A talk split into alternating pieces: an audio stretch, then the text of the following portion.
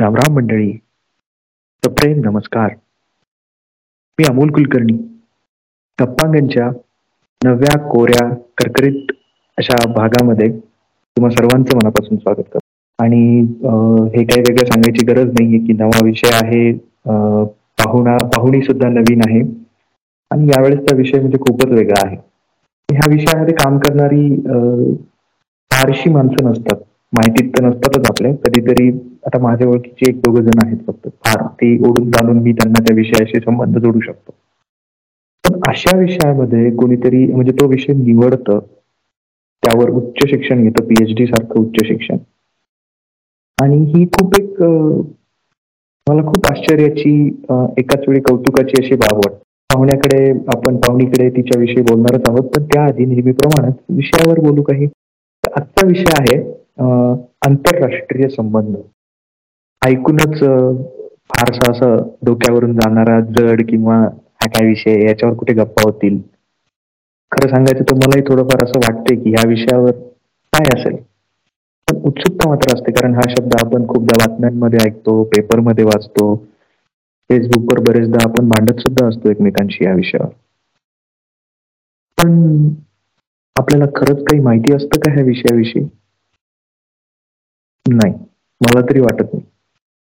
मग पण उत्सुकता मात्र आहे की आणि प्रश्नही आहेत आणि मला तर खूप जास्त प्रश्न आहेत.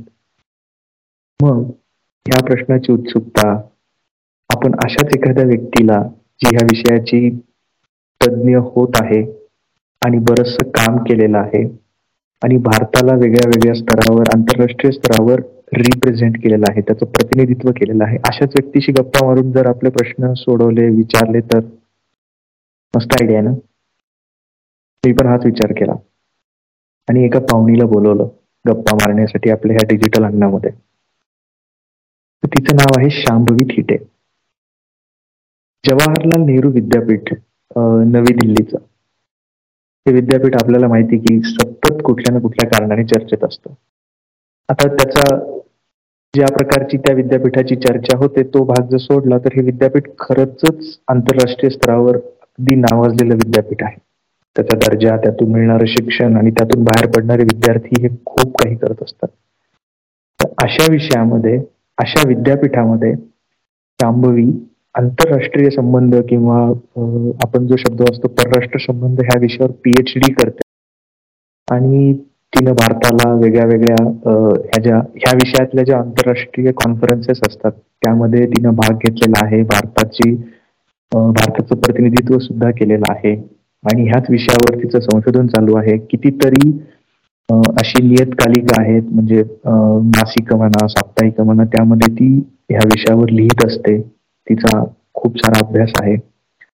तर असं असेल तर मग छानच आहे ना तिच्याशी गप्पा मार तर मग स्वागत करूया शांभवीचं आपल्या ह्या गप्पांगणमध्ये. हॅलो शांभवी हॅलो हॅलो नमस्कार. थँक्यू सगळ्यात आधी की तू मला एक नवीन विषय घेऊन तुझ्या गप्पांगण या कार्यक्रमात बोलवलंस. आपण मी काही फार वेळ घेत नाही. आपण सुरुवात करूया. कारण मला असं वाटतंय की आपल्या गप्पा फार मोठ्या होणार आहेत. अगदीच अगदीच अगदीच. कारण गप्पा होणार कारण माझ्याकडे विचारण्यासाठी प्रश्न खूप आहेत आणि तुझ्याकडे सांगण्यासाठी खूप आहेत. येस नक्की नक्की. तो आपण सुरुवात करूया. येस येस येस आता जसं मी म्हणालो ना की सुरुवातीला की आम्ही विषय ऐकून असतो बरं का आंतरराष्ट्रीय संबंध परराष्ट्र संबंध म्हणजे सहज कानावर पडतात हे शब्द. पण हे नेमकं काय असतं? त्याचं महत्त्व काय? या संबंधाचं काय वेगळे असतात का काही फार असे? नाही म्हणजे साध्या भाषेत लेमॅन्स लँग्वेज ज्याला म्हणतात त्या भाषेत सांगायचं झालं तर दोन देशांमधले राजकीय ऐतिहासिक सांस्कृतिक आणि आर्थिक ह्या चार घटकांवरती दोन राज्यांमध्ये जे संबंध निर्माण होतात किंवा पुढे जातात त्यांना परराष्ट्र संबंध असं म्हणतात. हो म्हणजे चारच अंग असतात. एखाद्या राज्याला चालवण्यासाठी. आणि ती चारही अंग खूप महत्वाची असतात. सगळ्यात पहिलं म्हणजे राजकीय अंग. की तुमचे पॉलिटिकल संबंध एखाद्या राज्यासोबत कसे आहेत? आता पॉलिटिकल संबंध जेव्हा आपण म्हणतो तेव्हा मग त्यात अनेक विषय येतात. आणि त्यातला फार महत्त्वाचा विषय असतो आयडिओलॉजी किंवा आयडिओलॉजिकल संबंध किंवा उदाहरणार्थ पाकिस्तानची जी आयडिओलॉजी आहे किंवा त्यांचं जे पॉलिटिकल नेचर आहे ते भारतापेक्षा खूप वेगळं आहे. भारताच्या जवळ जाणार एखाद्या देशाचं पॉलिटिकल नेचर असेल तर असा असे देश फार कमी आहेत. पण आपण म्हणू शकतो की युरोपचं असं नेचर आहे. युरोपमधल्या अनेक देशांचं किंवा युरोपियन युनियनचं असं नेचर आहे. तर त्यामुळे आपले संबंध ह्या अंगाने डिसाईड होतात. त्यानंतर आर्थिक बाबी असतात. तुम्ही एखाद्या देशासोबत उगाच संबंध निर्माण नाही करत. आर्थिक फायदा त्यामध्ये बघितला जातो. तुमचे सांस्कृतिक संबंध असतात.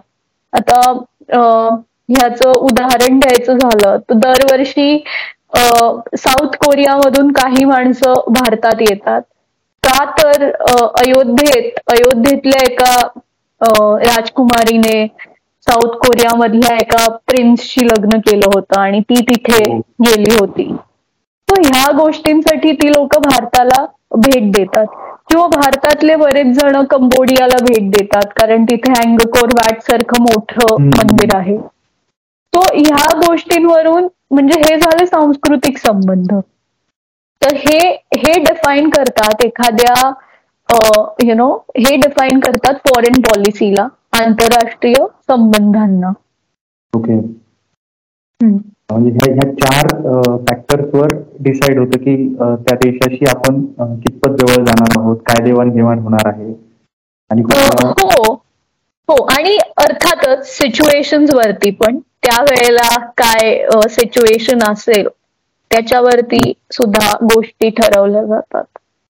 ओके म्हणजे आताच तुझ्या पहिल्या प्रश्नात म्हणजे तुझे उत्तर दिलंस ना त्यातच लक्षात येते की हे खूप इंटरेस्टिंग आहे आणि ज्याला म्हणतात की मल्टी कॉम्पोनंट असा विषय आहे. कितीतरी त्यामध्ये म्हणजे थोडक्यात तो खूपच एका दृष्टीने किचकट आणि कॉम्प्लेक्स किचकट म्हणण्यापेक्षा कॉम्प्लेक्स आणि फक्त एकाच दृष्टीने त्याकडे बघता येणार नाही असा विषय आहे. हो हो. हो ह्यामध्ये सगळेच फॅक्टर येतात सो ओके ओके मग आता हेच कारण आहे का की तू ह्या विषयाच्या अभ्यासाकडे वळालीस का? हे शक्यतो असा विषय कोण कोणाला आवडेल अभ्यास करायला की बापरे असं वाटू शकतं कुणाला तरी? माझी जर्नी थोडी वेगळी होती की मी सातवी आठवीत असताना एकदा असं म्हणजे असा डिसिजनच घेतला होता की मला करिअर करायचं तर ते ह्युमॅनिटीजमध्ये. कारण मला इतिहासाची आणि म्हणजे राजकारण तेव्हा आपल्याला माहीत नसतं कळत नसतं. पण इतिहासाची मला खूप आवड होती लहान असताना. आणि माझे माझ्या बाबांना सुद्धा इतिहासाची एक नॅचरल आवड आहे. आणि त्यांना हे इंटरनॅशनल हिस्ट्री आणि इंटरनॅशनल पॉलिटिक्स आणि असे विषय फार आवडायचे. त्यामुळे माझी वाढच ह्या सगळ्या गोष्टी बघत झाली कारण ते टीव्ही वरती ते लावायचे. आमच्याकडे पेपर म्हणजे जे पेपर्स यायचे त्यामधले हे लेख वाचले जायचे. त्यामुळे मला असं वाटतं की ह्यामध्ये माझ्या बाबांचा खूप मोठा रोल आहे की एक मला पुश मिळायला ह्युमॅनिटीजच्या दृष्टीने. आणि अकरावीत जशी गेले अकरावी बारावी जसं हा हा जो विषय आहे हा पॉलिटिकल सायन्सशी रिलेटेड आहे राज्यशास्त्राशी रिलेटेड आहे. त्यामुळे जसा जसा मी राज्यशास्त्राचा अभ्यास करत गेले किंवा त्या विषयाचं वाचन माझं वाढत गेलं तसं तसं मला हे काहीतरी नवीन आहे हे काहीतरी इंटरेस्टिंग आहे असं अशी आवड निर्माण झाली. आणि मग हळूहळू एक डिरेक्शन मिळत गेली. बॅचलर्स नंतर मास्टर्स मी ह्या विषयात केलं एरिया स्टडीजमध्ये. मग त्यानंतर नोकरी केली दोन वर्ष आणि मग पीएचडी ला ऍडमिशन मिळालं. तो ही जी जर्नी होती ही खूपच इंटरेस्टिंग होती आणि मी खूप एन्जॉय केली. कारण हे नवीन होतं लोकांना माहीत नव्हतं. त्यामुळे लोक म्हणजे बऱ्याचदा मला म्हणायची अच्छा अच्छा तू राजकारण शिकतेस. मग इलेक्शन कधी लढवणार? तो हा हे एकदम टिपिकल कोनोटेशन होतं. म्हणजे आणि ते उपहासात्मक म्हणायचे म्हणून मला खूप त्या गोष्टीचं वाईट वाटायचं.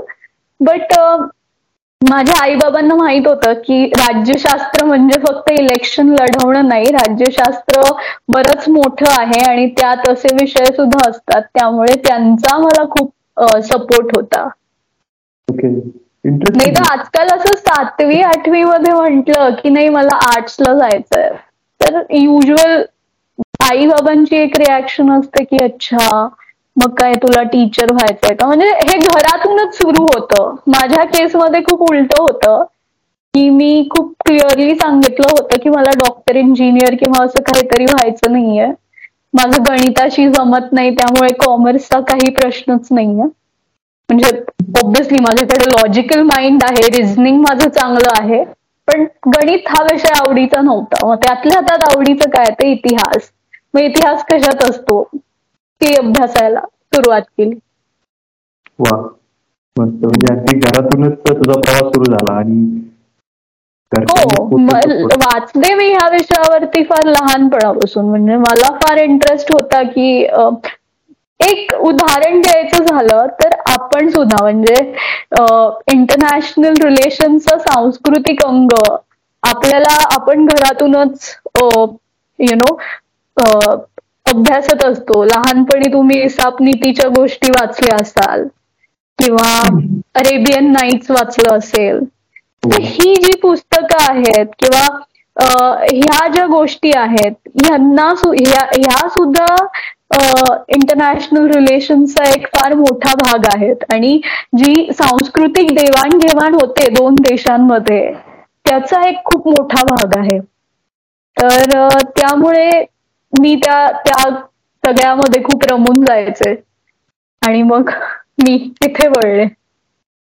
अगदी स्वाभाविकच आहे की इतकं जर करून सगळं तुला जे रॉ मटेरियल अवेलेबल असेल तर आणि मुळात तुझा इंटरेस्ट हे सगळ्यात जुळून आल्यानंतर तू एकदम इथेच पोहोचणार होती हेच डेस्टिनेशन होतं असं म्हणता येईल.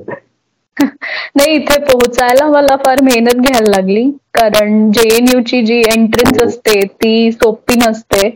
मी माझ्या बॅचलर्स नंतरच एंट्रन्ससाठी स्वतःला प्रिपेअर करायला सुरुवात केलं होतं. तो माझं मास्टर्स कोविडमध्ये झालं. माझं मास्टर्स व्हायच्या आधीच मला नोकरी मिळाली होती. त्यामुळे मग मी काम करत होते आणि संपूर्ण पॅन्डेमिक माझा एक म्हणजे काय म्हणतात एंट्रन्सचा अभ्यास आणि काम ह्या दोघांमध्ये जगलिंग सुरू होतं. पण आधी आधीपासून मी एक दोन एक वर्ष आधीपासूनच तयारी करायला सुरुवात केल्यामुळे त्या डी डे ला मी चांगलं परफॉर्म केलं असं मी म्हणू शकते. नक्कीच. तू तिथे आहेस म्हणजे तुझा परफॉर्मन्स हा बेस्टच असणार. हो. तेवढं आहे. डायरेक्ट पीएचडी ला गेली आहेस तिथे. तर हो. विषय काय आहे ह्या तो जो टॉपिक असतो पीएचडीचा बरोबर. तर माझी येस माझी जी पीएचडी आहे ती मध्य आशियावरती आहे. आता मध्य आशिया म्हणजे कोण?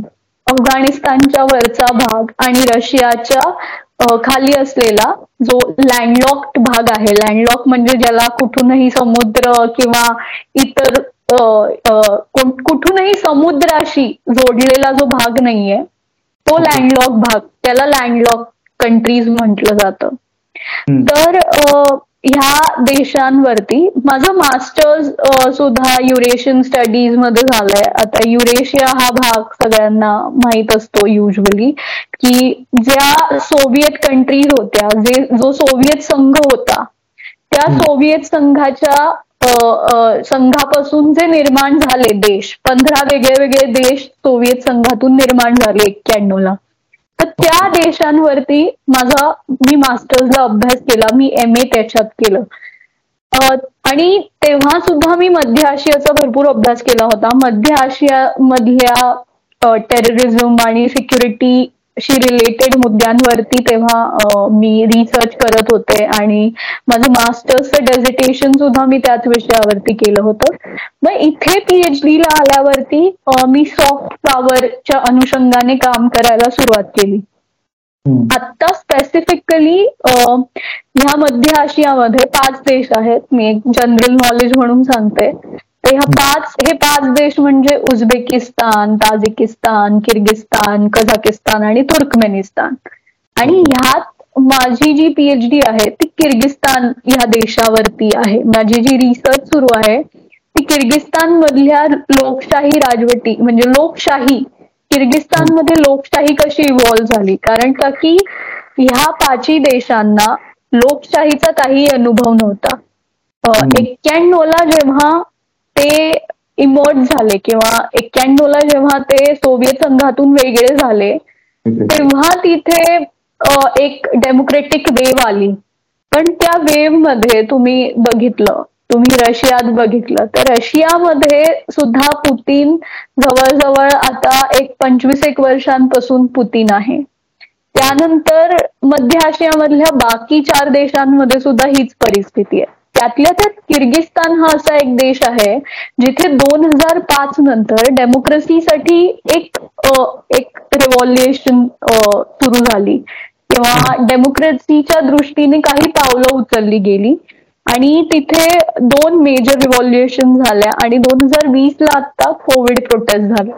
तर तो देश इतरांपेक्षा वेगळा का? त्या देशामध्ये लोकशाहीची बीज कशी रुजली?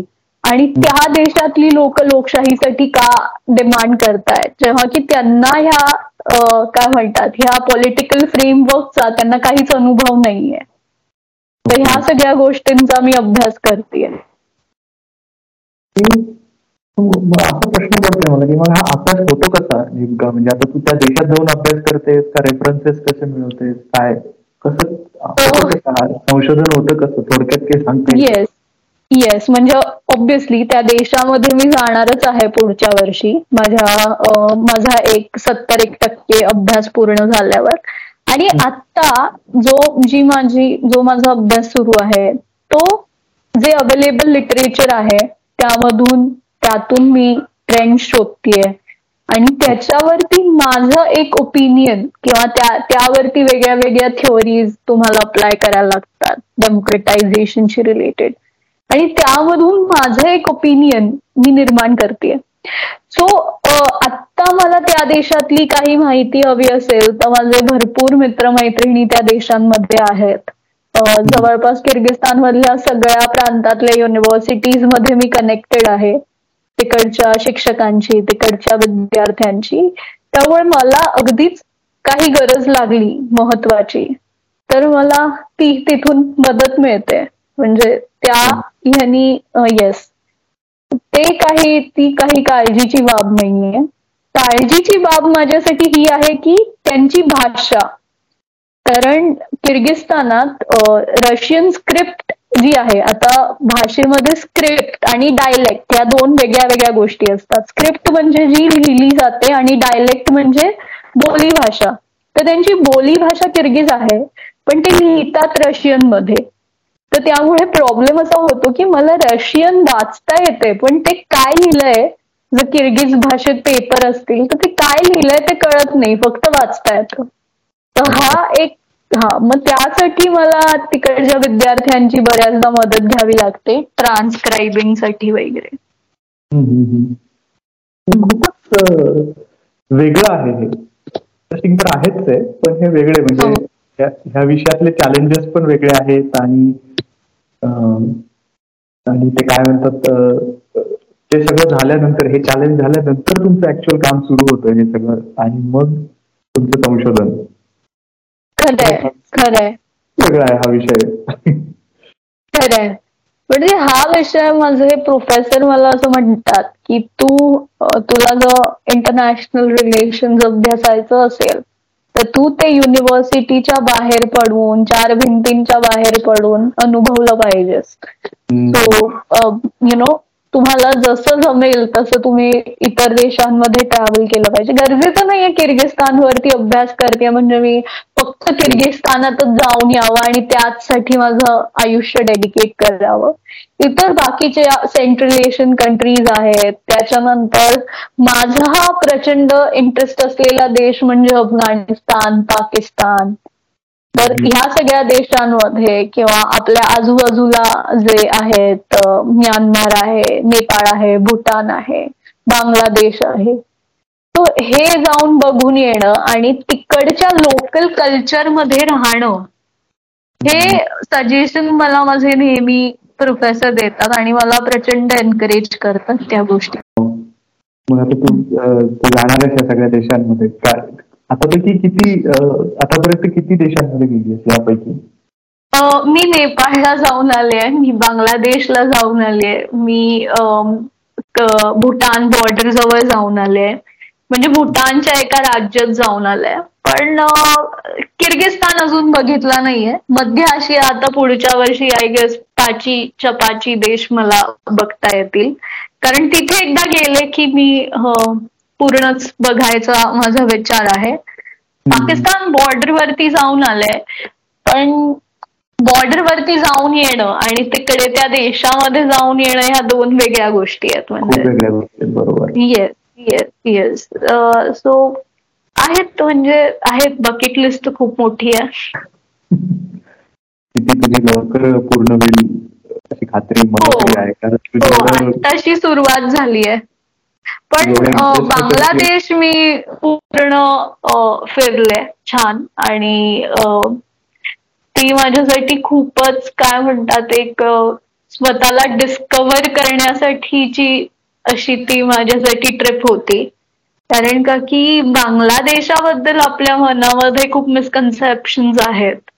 आणि हा आणि जेव्हा मी तिथे गेले तेव्हा मी ढाकामध्ये रात्री साडे अकरा पावणे बारा पर्यंत फिरत होते. बांगलादेशामध्ये मी आणि माझ्यासोबत अजून दोन मुली ढाकामध्ये रात्री एवढ्या उशिरापर्यंत फिरू शकतात. हे भारतासाठी किंवा भारतातल्या नागरिकांसाठी खूप काय म्हणतात? इमॅजिन करण्याच्या पलीकडचं आहे.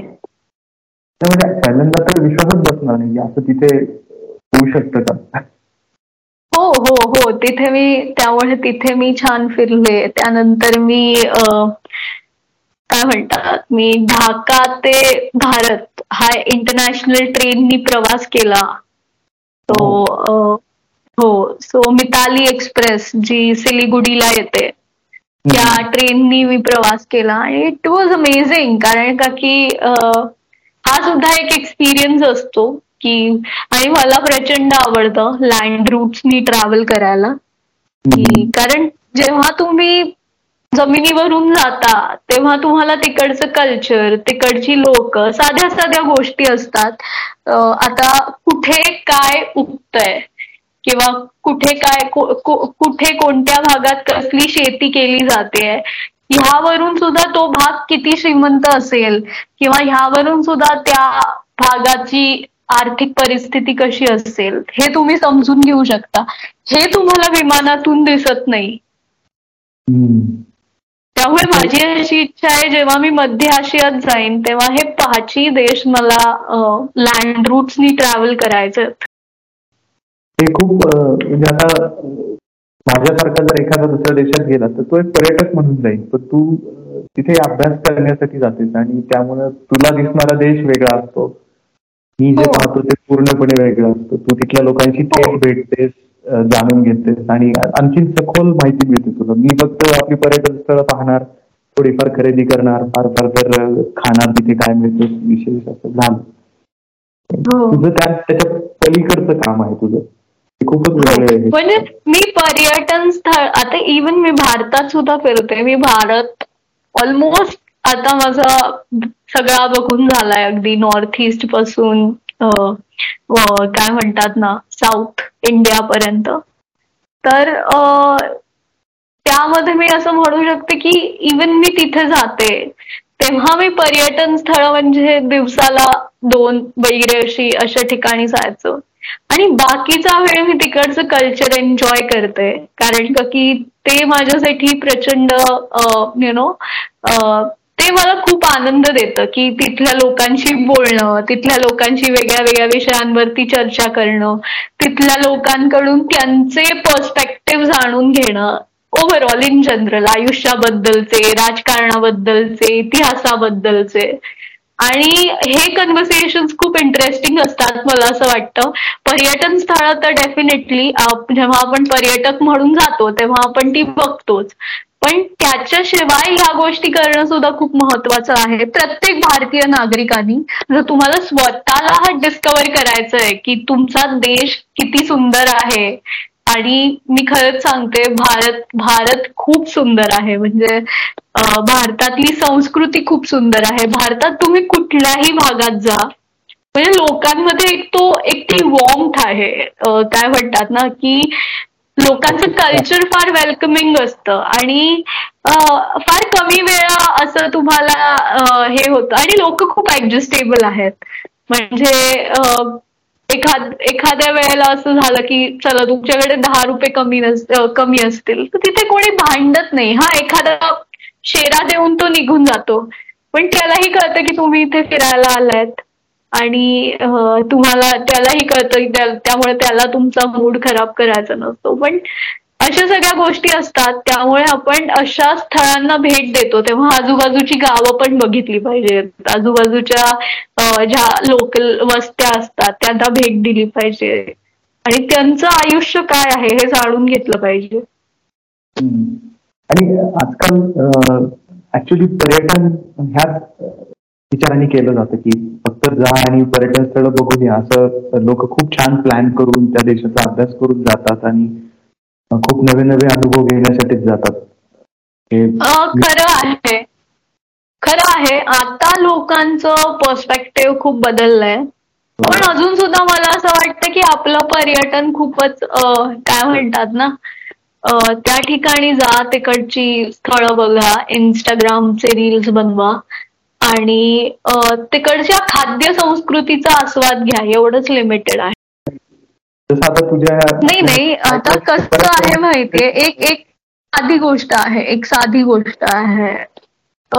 आता एखाद्या माणसाने जर आय टीचा अभ्यास केलाय तर तो तिथे जाऊन त्याला मे बी इंडस्ट्री आणि काय म्हणतात ना त्या भागातली टेक्नॉलॉजिकल ग्रोथ कशी आहे हेच हेच पटकन लक्षात येईल.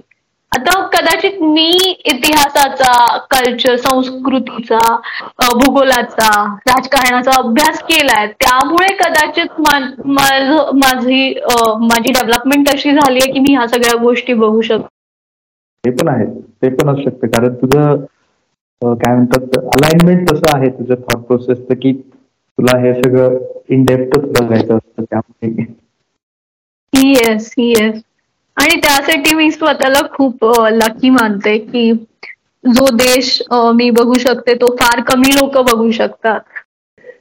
नाही अगदी खरंय आणि तू जेव्हा आता या तुझ्या अभ्यासाचा जो विषय आहे त्या देशांमध्ये जाशील तेव्हाही तू असंच भरभरून सगळा तो देश बघशील सगळ्या वेगळ्या वेगळ्या अंगांनी वेगळ्या वेगळ्या अँगलनी फक्त एकच आम्ही म्हणू शकतो की तू त्यावर लिही नक्की म्हणजे आम्हाला आम्हालाही तो देश बघायला नाही तर नाही वाचायला तरी मिळेल तुझ्या शब्दांमध्ये. नक्कीच नक्कीच नक्कीच.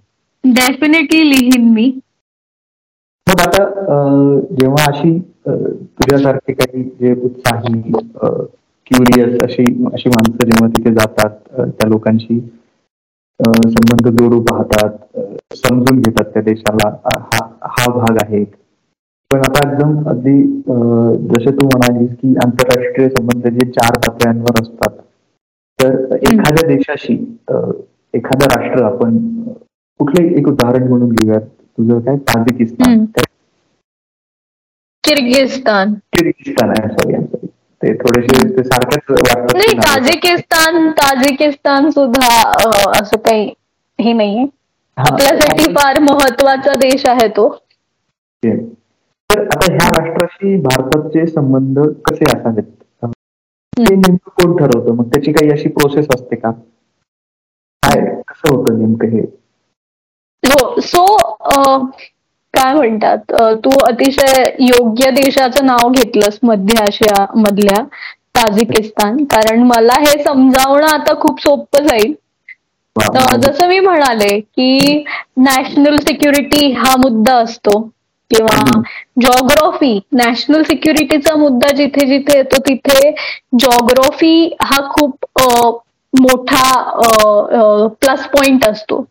आता भारताची फॉरेन पॉलिसी जर तुम्ही बघितलीत तर भारताची फॉरेन पॉलिसी आपण कधीही पाकिस्तान किंवा चीनला डावलून बनवू शकत नाही. ओके? कारण ते जॉग्रॉफी जॉग्रॉफिकली आपल्या खूप जवळ आहेत.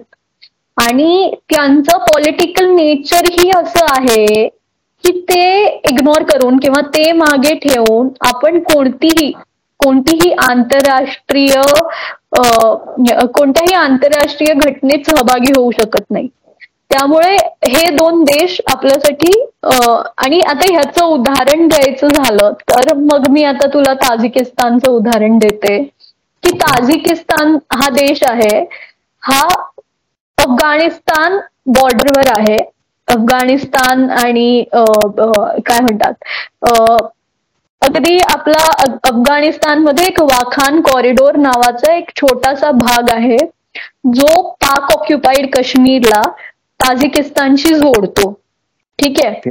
तर आता हा देश आपल्यासाठी इतकं महत्त्वाचा आहे की पीओके साठी जर तुम्हाला एखादं पीए पीओके मध्ये ऑपरेशन करायचं असेल तर ह्या देशातून ऑपरेट करणं आपल्याला खूप सोपं जाऊ शकतं. कारण तो अतिशय जवळ असल्यामुळे पीओकेच्या आणि इवन अफगाणिस्तानमध्ये सुद्धा जे जे ज्या राजकीय घडामोडी आजकाल घडत आहेत त्यांच्यावरती सुद्धा एक नजर ठेवण्यासाठी किंवा एक वॉच ठेवण्याच्या दृष्टीने हा देश खूप महत्त्वाचा आहे आणि चीनवरती सुद्धा. सो त्यामुळे ह्याचं स्ट्रॅटेजिक महत्त्व भारतासाठी खूप आहे. आता हे ओळखलं कोणी? ह्या देशाचं स्ट्रॅटेजिक महत्त्व? तर हे दोन हजार चार साली वाजपेयीजींनी ओळखलं होतं. आणि त्यांनी भारताचा पहिला इंटरनॅशनल एअरबेस म्हणजे जो भारतीय वायुदल ऑपरेट करू शकतं तो एअरबेस त्यांनी ताजिकिस्तानमध्ये त्याच्या राजधानीपासून जवळ म्हणजे फाराखोरमध्ये त्यांनी हा एअरबेस बांधला. आणि तिथेच त्यापासून एक चाळीस पन्नास किलोमीटर वरती आईनी नावाचं एक शहर आहे ठिकाण आहे. तिथे त्यांनी खूप मोठं हॉस्पिटल बांधलं. की उद्या अशी युद्धजन्य परिस्थिती निर्माण झाली तर आपल्याला ह्या एअरबेस वरून ऑपरेट करता यावं पीओके च्या दृष्टीने. आणि अशा काही कॅज्युअलिटीज झाल्या त्या भागांमध्ये युद्धाच्या वेळी. तर आपल्या सैनिकांना लगेच मेडिकल सुरक्षा म्हणजे मेडिकल सपोर्ट मिळावा म्हणून त्यांनी तिथे हॉस्पिटल बांधलं. आता ही आपण ताजिकिस्तानसाठी केलेले आपण ताजिकिस्तानसाठी केलेला हा एक प्लस पॉइंट आहे. कारण ताजिकिस्तान अत्यंत गरीब देश आहे. आणि तो नव्वद टक्के डोंगरांनी व्यापलेला आहे. म्हणजे तिथे सरळ रस्ते फार कमी आहेत. असा तो नव्वद टक्के छान डोंगरांनी व्यापलेला देश आहे. त्यामुळे तिथे एखादी गोष्ट बांधणं जी लोकांच्या सुवेधे सुविधेसाठी असेल ती त्या देशासाठी खूप कठीण होती आणि तेव्हा भारताने त्यांना मदत केली. म्हणजे तो तेव्हा एक दहा वर्ष झाली होती दहा अकरा वर्ष झाली होती त्यांना इंडिपेंडन्स मिळून. आणि अशा वेळेला भारताने तिथे उडी मारली आणि आपल्या फॉरेन पॉलिसी ही अशी टू वे चालते की तुम्हाला समोरच्या देशाचाही फायदा करायचा आहे प्लस तुम्हाला तुमचा नॅशनल इंटरेस्ट हा जपायचा आहे. तो आम्ही असं म्हणतो की जेव्हा फॉरेन पॉलिसी बनवली जाते तेव्हा नॅशनल इंटरेस्ट तुमच्या देशाचा इंटरेस्ट हा अल्टिमेट असतो. ह्याला इग्नोर करून तुम्ही फॉरेन पॉलिसी बनवू नाही शकत. तुमचा देश हा सगळ्यात आधी असतो. तुमच्या देशाला ज्या गोष्टी फायद्याच्या आहेत त्या सगळ्यात आधी असतात आणि त्या तुम्ही केल्याच पाहिजेत तो एखादा एक्साजेड देश असेल तर ते आपल्या भूमीशी जोडल्या गेलेलं आहे की नाही त्यानुसार ही गोष्टी ठरतात. दूर असतील तर आणखी वेगळी पॉलिसी असते. आणि सगळ्यात महत्वाचं म्हणजे आपल्या देशाचं हित हे सेंटरला आणि बाकी गोष्टी पेरीला असतात. हो आता उदाहरण द्यायचं झालं तर आता एक लॅटिन अमेरिकेमधला देश होता. लॅटिन अमेरिका म्हणजे साऊथ अमेरिका. एक नॉर्थ अमेरिका आहे एक साऊथ अमेरिका आहे ज्यामध्ये बोलिव्हिया ब्राझील त्यानंतर पोर्तुगाल असे सगळे असे देश आहेत. सो हा जो काय म्हणतात जो नॉर्थ सॉरी साऊथ अमेरिकेचा जो भाग आहे लॅटिन अमेरिकेचा त्यामध्ये एका देशाला वॅक्सिन हव्या होत्या. आणि तो असा एकच देश होता लॅटिन अमेरिकेत जो युएनमध्ये तायवानला सपोर्ट करायचा की तायवानला इंडिपेंडन्स मिळावा म्हणून. आता तायवान ही चीन मध्ये हा चीन मधला फुटीरतावादी भाग आहे की त्यांना चीन पासून वेगळं व्हायचंय. आणि चीन म्हणजे ते स्वायत्त आहेत पण चीन त्यांना अनेक्स करायचा फार प्रयत्न करत आहे तर अशा वेळेला त्यांनी जी युएनमध्ये जी हे घेऊन गेलेत ते त्याला सपोर्ट करणारा लॅटिन अमेरिकेमध्ये फक्त एकच देश होता तो. मला त्याचं नाव नाही आठवत आहे आता. आय एम सो सॉरी हे मी कोविडमध्ये वाचलेलं. आणि त्या देशाला लसी हव्या होत्या. आणि त्या देशामध्ये इतकी वाईट परिस्थिती निर्माण झाली होती की तिथे त्या लसी मिळत नव्हत्या किंवा कोविड वॅक्सिन्स मिळत नव्हत्या त्यामुळे खूप डेथ्स होत होत्या. आणि तिकडच्या सरकार विरुद्ध खूप मोठे उठाव व्हायला त्या देशात सुरुवात झाली होती. तर ताईवाननी भारताला सांगितलं की असं असं लॅटिन अमेरिकेमध्ये घडतंय. तर तुम्ही काही वॅक्सिन्स पाठवू शकता का? तर भारताने ह्या वॅक्सिन्स पाठवल्या. आणि त्याच्यानंतर त्याचा फायदा ऑफकोर्स तायवानला झाला की त्यांचा जो लॅटिन अमेरिकेमधला स्ट्रॅटेजिक पार्टनर आहे जो युएनमध्ये त्यांना मदत करायचा तो तसाच राहिला. म्हणजे त्यांचं युएन मधलं मत कमी नाही झालं पण भारताला सुद्धा एक नवीन स्ट्रॅटेजिक पार्टनर लॅटिन अमेरिकेमध्ये मिळाला. तर आता आपण जिओग्राफिकली कनेक्टेड नसलो तरी आंतरराष्ट्रीय ऑर्गनायझेशन जे आहेत तिथे चालणारं राजकारण सुद्धा तुमच्या फॉरेन पॉलिसीसाठी खूप महत्वाचं असतं. आणि तिथे जे तुमचे पार्टनर्स आहेत त्यांना जपणं हे हे हे सुद्धा खूप महत्वाचं असतं. हे जनरल राजकारण असतं तसंच आहे. म्हणजे जे म्हणतात ना शत्रूचा शत्रुत्व आपला मित्र अशी पण काही गोष्टी तिथे वापरल्या जातात त्या. हो म्हणजे ऑफकोर्स म्हणजे राजकारण गल्लीतून दिल्लीपर्यंत आणि अगदी शाळेच्या इलेक्शनमध्ये वगैरे सुद्धा सेमच असतं. त्यात काही फार हो. फरक नसतो. आणि ह्या टॅक्टिक्स तुम्हाला वापराव्या लागतात. आता एकच असतं जे गल्लीतलं राजकारण असतं त्यात सेल्फ इंटरेस्ट महत्त्वाचा असतो. आंतरराष्ट्रीय राजकारणात नॅशनल इंटरेस्ट महत्त्वाचा असतो.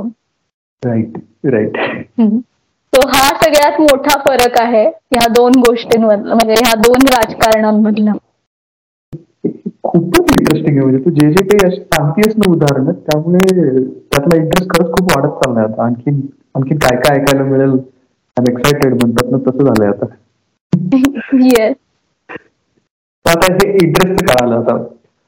आता आपण असं विचार केला आता रिसेंट एक्झाम्पल घेऊ आपण की म्हणजे मी माझा तो प्रश्न विचारतो असं की आता हे झालं की इंटरेस्ट दिला इंटरेस्टसाठी आपण हेल्प केली कुणाला तरी हे सगळं छान आपली फ्रेंडशिप झाली. मी खूप ले लेमॅनमध्ये बोलतोय कारण मला तसंच आउट ऑफ फ्रेंडशिप आपण काहीतरी केलं. पण कधी कधी असं होतं की टेन्शन्स क्रिएट होतात. म्हणजे आता मी पाकिस्तानचं म्हणत नाहीये किंवा चीनचं म्हणत नाहीये. फॉर एक्झाम्पल सध्या कॅनडाचं बातम्यांमध्ये एकदम असा हॉट टॉपिक येतो की भारत आणि कॅनडामध्ये काहीतरी झालेलं आहे. काहीतरी म्हणजे ते माहिती आहे सगळ्यांना पण एक घटना घडली हो. त्यामुळे थोडेसे टेन्शन चालू आहेत दोन देशांमध्ये. हो. तर किंवा दुसरं उदाहरण म्हणजे आता रशिया आणि युक्रेनमध्ये तर थेट युद्ध सुरू झालेलं तर ह्या अशा प्रकारच्या ज्या परिस्थिती असतात तर त्या निर्माण झालेल्या असताना जे इतर आता तू चार सांगितले होतेस आर्थिक राजकीय सांस्कृतिक याच्यावर तर निश्चितच परिणाम होत असेल तर तो कसा परिणाम होतो ह्या अशा परिस्थितीमध्ये? राईट सो मी ह्याच्यामध्ये आता तू मला काय म्हणतात दोन प्रश्न विचारले पण मला तीन घटना सुचत आहेत so I I explain it तो सगळ्यात आधी आपण कॅनडा आणि भारत संबंधांविषयी बोलूया. की तुझा प्रश्न असा आहे की दोन राष्ट्रांमध्ये तणाव निर्माण झाला तर म्हणजे इतर संबंधांवरती त्याचा काय कसा परिणाम होतो? किंवा म्हणजे म्हणजे भारताचे इतर देशांशी असलेल्या संबंधांवरती त्याचा कसा परिणाम होतो राईट तसं पण आणि म्हणजे आता ठीक आता भारत कॅनडामध्ये मग आता बातम्यांमध्ये आम्हाला वाचायला मिळतं ना की तिकडल्या लोकांना इकडे येऊ देत नाहीयेत. किंवा काही खूप सारे रिस्ट्रिक्शन आलेले आहेत. तर मग हे रिस्ट्रिक्शन सगळीकडेच असतात का? की आता स्टुडंट्सला तिकडे जाता येणार नाही किंवा आपण त्याच्याशी बिझनेस करणार नाही? असं काही ठरतं का? असं काही आर्थिक गोष्टी अगदीच अगदीच पुढे गेल्यावरती त्या बंद होतात. त्यामुळे आर्थिक बाब ही हा हा सगळ्यात मोठा एकदम सगळ्यात शेवटचा चोक पॉइंट मानला जातो. आधी असे पॉलिटिकल हे होत असतात की ठीक आहे आम्ही व्हिसा बंद करू किंवा आम्ही ऍडवायझरी जारी करू तिथे राहत असलेल्या भारतीयांसाठी. असं सगळं. पण ह्याचा परिणाम असा होतो की आता आता ते प्रत्येक देशावरती अवलंबून आहे. आता उदाहरण द्यायचं झालं. आता ह्या सगळ्या विषयाची सुरुवात कशी झाली? हा सुद्धा खूपच एक इंटरेस्टिंग टॉपिक आहे. हो. की मागच्या वर्षी एन आय सगळ्यांना माहीत असेल. आणि हा विषय नॅशनल सिक्युरिटीचा आहे रादर दॅन फॉरेन पॉलिसी तर सगळ्यांनी त्याच्याकडे त्या दृष्टीने बघायला पाहिजे. सो मागच्या वर्षी एन आय एनी पंजाबमध्ये एक रेड टाकली होती. आणि त्या रेडमध्ये एक नार्कोटिक्सचं रॅकेट उघडं पडलं होतं पंजाब मधलं आणि ते चालवणारा जो माणूस होता तो खलिस्तान टायगर फोर्स नावाची एक ऑर्गनायझेशन आहे. त्या ऑर्गनायझेशनचा भारतामधला प्रमुख ऑपरेटर होता. ते रॅकेट चालवणारा माणूस. तर त्याला जेव्हा पकडलं तेव्हा पाकिस्तान इटली आणि पंजाब सॉरी कॅनडा. या तीन देशांमध्ये हे या सगळ्यामध्ये म्हणजे जे पंजाबच्या नार्कोटिक्समध्ये गुंतलेले जे तीन मुख्य सूत्रधार आहेत त्यांच्याबद्दल थोडीफार माहिती मिळाली की बाबा हे हे हे लोक जे आहेत हे ह्याच्यात अडकले आहेत. ऑब्विसली भारतीय एजन्सीजकडे फार आधीपासून माहिती असेल. पण एक लोकांसमोर पंजाबी लोकांसमोर ही सगळी माहिती उघडी झाली. आणि त्यानंतर ह्या वर्षी म्हणजे ह्या वर्षी ह्या तीनही लोकांना म्हणजे इटली इंग्लंड आणि कॅनडा. ह्या तीनही देश सॉरी इटली पाकिस्तान आणि कॅनडा. पाकिस्तान इटली आणि कॅनडा. या तीनही देशांमध्ये ते जे रॅकेट चालवणारे होते त्यांच्या हत्या झाल्या. आता ह्या हत्या कोणी केल्या हे आपल्याला माहीत नाही. म्हणजे ह्या हत्या अज्ञातांनी केल्या. ठीक आहे. ह्याच्यामध्ये उगाच एक नागरिक म्हणून तुम्ही तुमच्या सुरक्षा यंत्रणांना घुसवणं योग्य नाही. कारण त्याचे खूप मोठे काय म्हणतात? त्याचे खूप मोठा इम्पॅक्ट होतो फॉरेन पॉलिसीवरती किंवा तुमच्या देशांच्या संबंधांवरती. तर ते सुद्धा मी नंतर सांगते कसा होतो तो. पण ह्या तिघांच्या हत्या ह्या या तीन देशांमध्ये अज्ञातांनी केल्या. आता ह्यामध्ये पाकिस्तान काही पाकिस्ताननी फार काही रिॲक्ट केलं नाही. पाकिस्तान गप्प बसलं. कारण त्यांचीच परिस्थिती आता अशी झालीये की ते कायच करणार. त्याच्यानंतर इटलीनी सुद्धा काही रिॲक्ट केलं नाही फार. इटली सुद्धा गप्प बसलं की ठीक आहे हा हा जो एक इलिगल होता त्याच्यावरती जे काही तिकडच्या देशाचे प्रोसिडिंग आहेत केस करणं आणि कोणीतरी मारलं आणि खून झाला आणि अज्ञातांना शोधा वगैरे त्या गोष्टी झाल्या. पण कॅनडामध्ये हा विषय पार्लमेंटमध्ये हे झाला. म्हणजे पार्लमेंटमध्ये स्वतः पंतप्रधानांनी तो बोलून दाखवला जस्टिन ट्रुडोनी. तर त्यामुळे हा विषय पेटला आणि हा विषय मोठा झाला. आता सगळ्यात आधी म्हणजे ते म्हणाले की हा कॅनडाचा नागरिक होता. ठीक आहे तो एकोणीसशे सत्त्याण्णव ला भारतातून पळून कॅनडामध्ये गेला होता.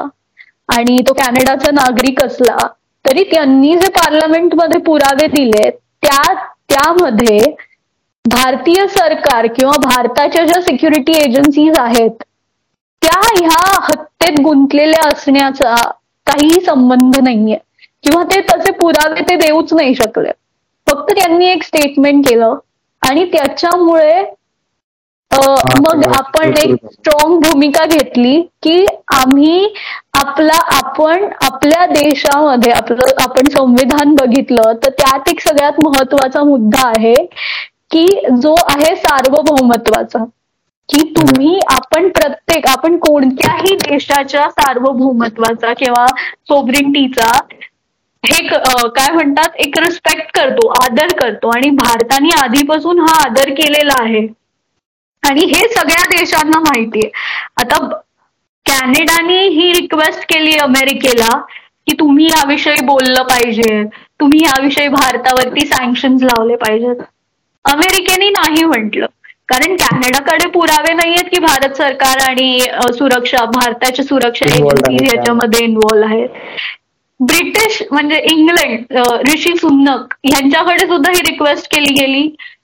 त्यांनी सुद्धा नाही म्हटलं. कारण सध्या ब्रिटन आणि भारतामध्ये खूप मोठ्या ट्रेड डील साठी नेगोसिएशन सुरू आहेत. अर्थातच त्यांनी भारत विरोधी भूमिका घेतली तर ही ट्रेड डील परत मागे पडेल. आणि ब्रिटन सध्या ब्रेक्झिटमुळे आणि त्यांच्या मूर्खासारख्या पॉलिसीजमुळे फारच एक मूर्खासारखं माझ्यासाठी बोलणं योग्य नाही होणार. पण आहे ती पॉलिसी तशीच आहे. तर त्यामुळे ते सध्या इकॉनॉमिकली मागे पडतात हळूहळू. आणि त्या ती जी गॅप आहे ती भरून काढायला त्यांना भारताची गरज आहे. त्यानंतर आपले आपले पॉलिटिकल जे संबंध आहेत जसं की इंडो पॅसिफिक आपल्याला सुरक्षित करायचं आहे त्यासाठी आपण क्वाड ही ग्रुपिंग बनवली आहे. तर त्यामध्ये ऑस्ट्रेलिया आहे जपान आहे अमेरिका आणि भारत आहे. तर ह्या चौघांचे संबंध. त्यामुळे कॅनडाच्या मागे उभं राहणारं असं कोणीच नाहीये. तर हा जो प्रश्न आहे तुझा हा प्रश्न वेगळ्या अर्थाने असायला पाहिजे की कॅनडाने अशी भूमिका घेतली त्यामुळे त्यांच्या फॉरेन पॉलिसीवरती किती मोठा परिणाम झालाय. हा मला तेच विचारायचं होतं. फॉलोअपमध्ये हेच होतं की त्यांना हे माहीत नाहीये का सगळं की हे भारताची इतक्या स्ट्रॉंग पोझिशनला जो भारत आहे तर आपण असले असले काही स्टेटमेंट नको करायला. ते सुद्धा पंतप्रधान म्हणजे इतर कोणी केलं तर आता हा तिकडच्या इंटरनल पॉलिटिक्सचा सुद्धा खूप मोठा विषय आहे की कॅनडामध्ये सीख निर्वासित सीख वर्ग खूप मोठा आहे. पण जस्टिन ट्रुडोनी हे समजणं खरंच आता बंद केलं पाहिजे की सीख म्हणजे खलिस्तान. मी मी स्वतः माझे इतके मित्रमैत्रिणी दाखवून देऊ शकते जे स्वतः सीख आहेत आणि ते खलिस्तानला विरोध करतात. ह्या हो. लोकांनी भारतासाठी जीव दिलाय हे लोक भारतासाठी फ्रंटलाईन वरती जाऊन लढलेत. भारता भारताला कधीही गरज असली तरी सुद्धा सगळ्यात पुढे असणारा वर्ग म्हणजे सीख होता. आणि त्यांनीच सगळ्यात जास्त भोगलाय कारण ते बॉर्डर रिजन आहेत. ठीक आहे? तर त्यामुळे जस्टिन ट्रुडोनी ही नोशन बदलली बदलली पाहिजे की सीख म्हणजे फक्त खलिस्तान पण मला नाही वाटत की त्यांना ह्या गोष्टी कळतात.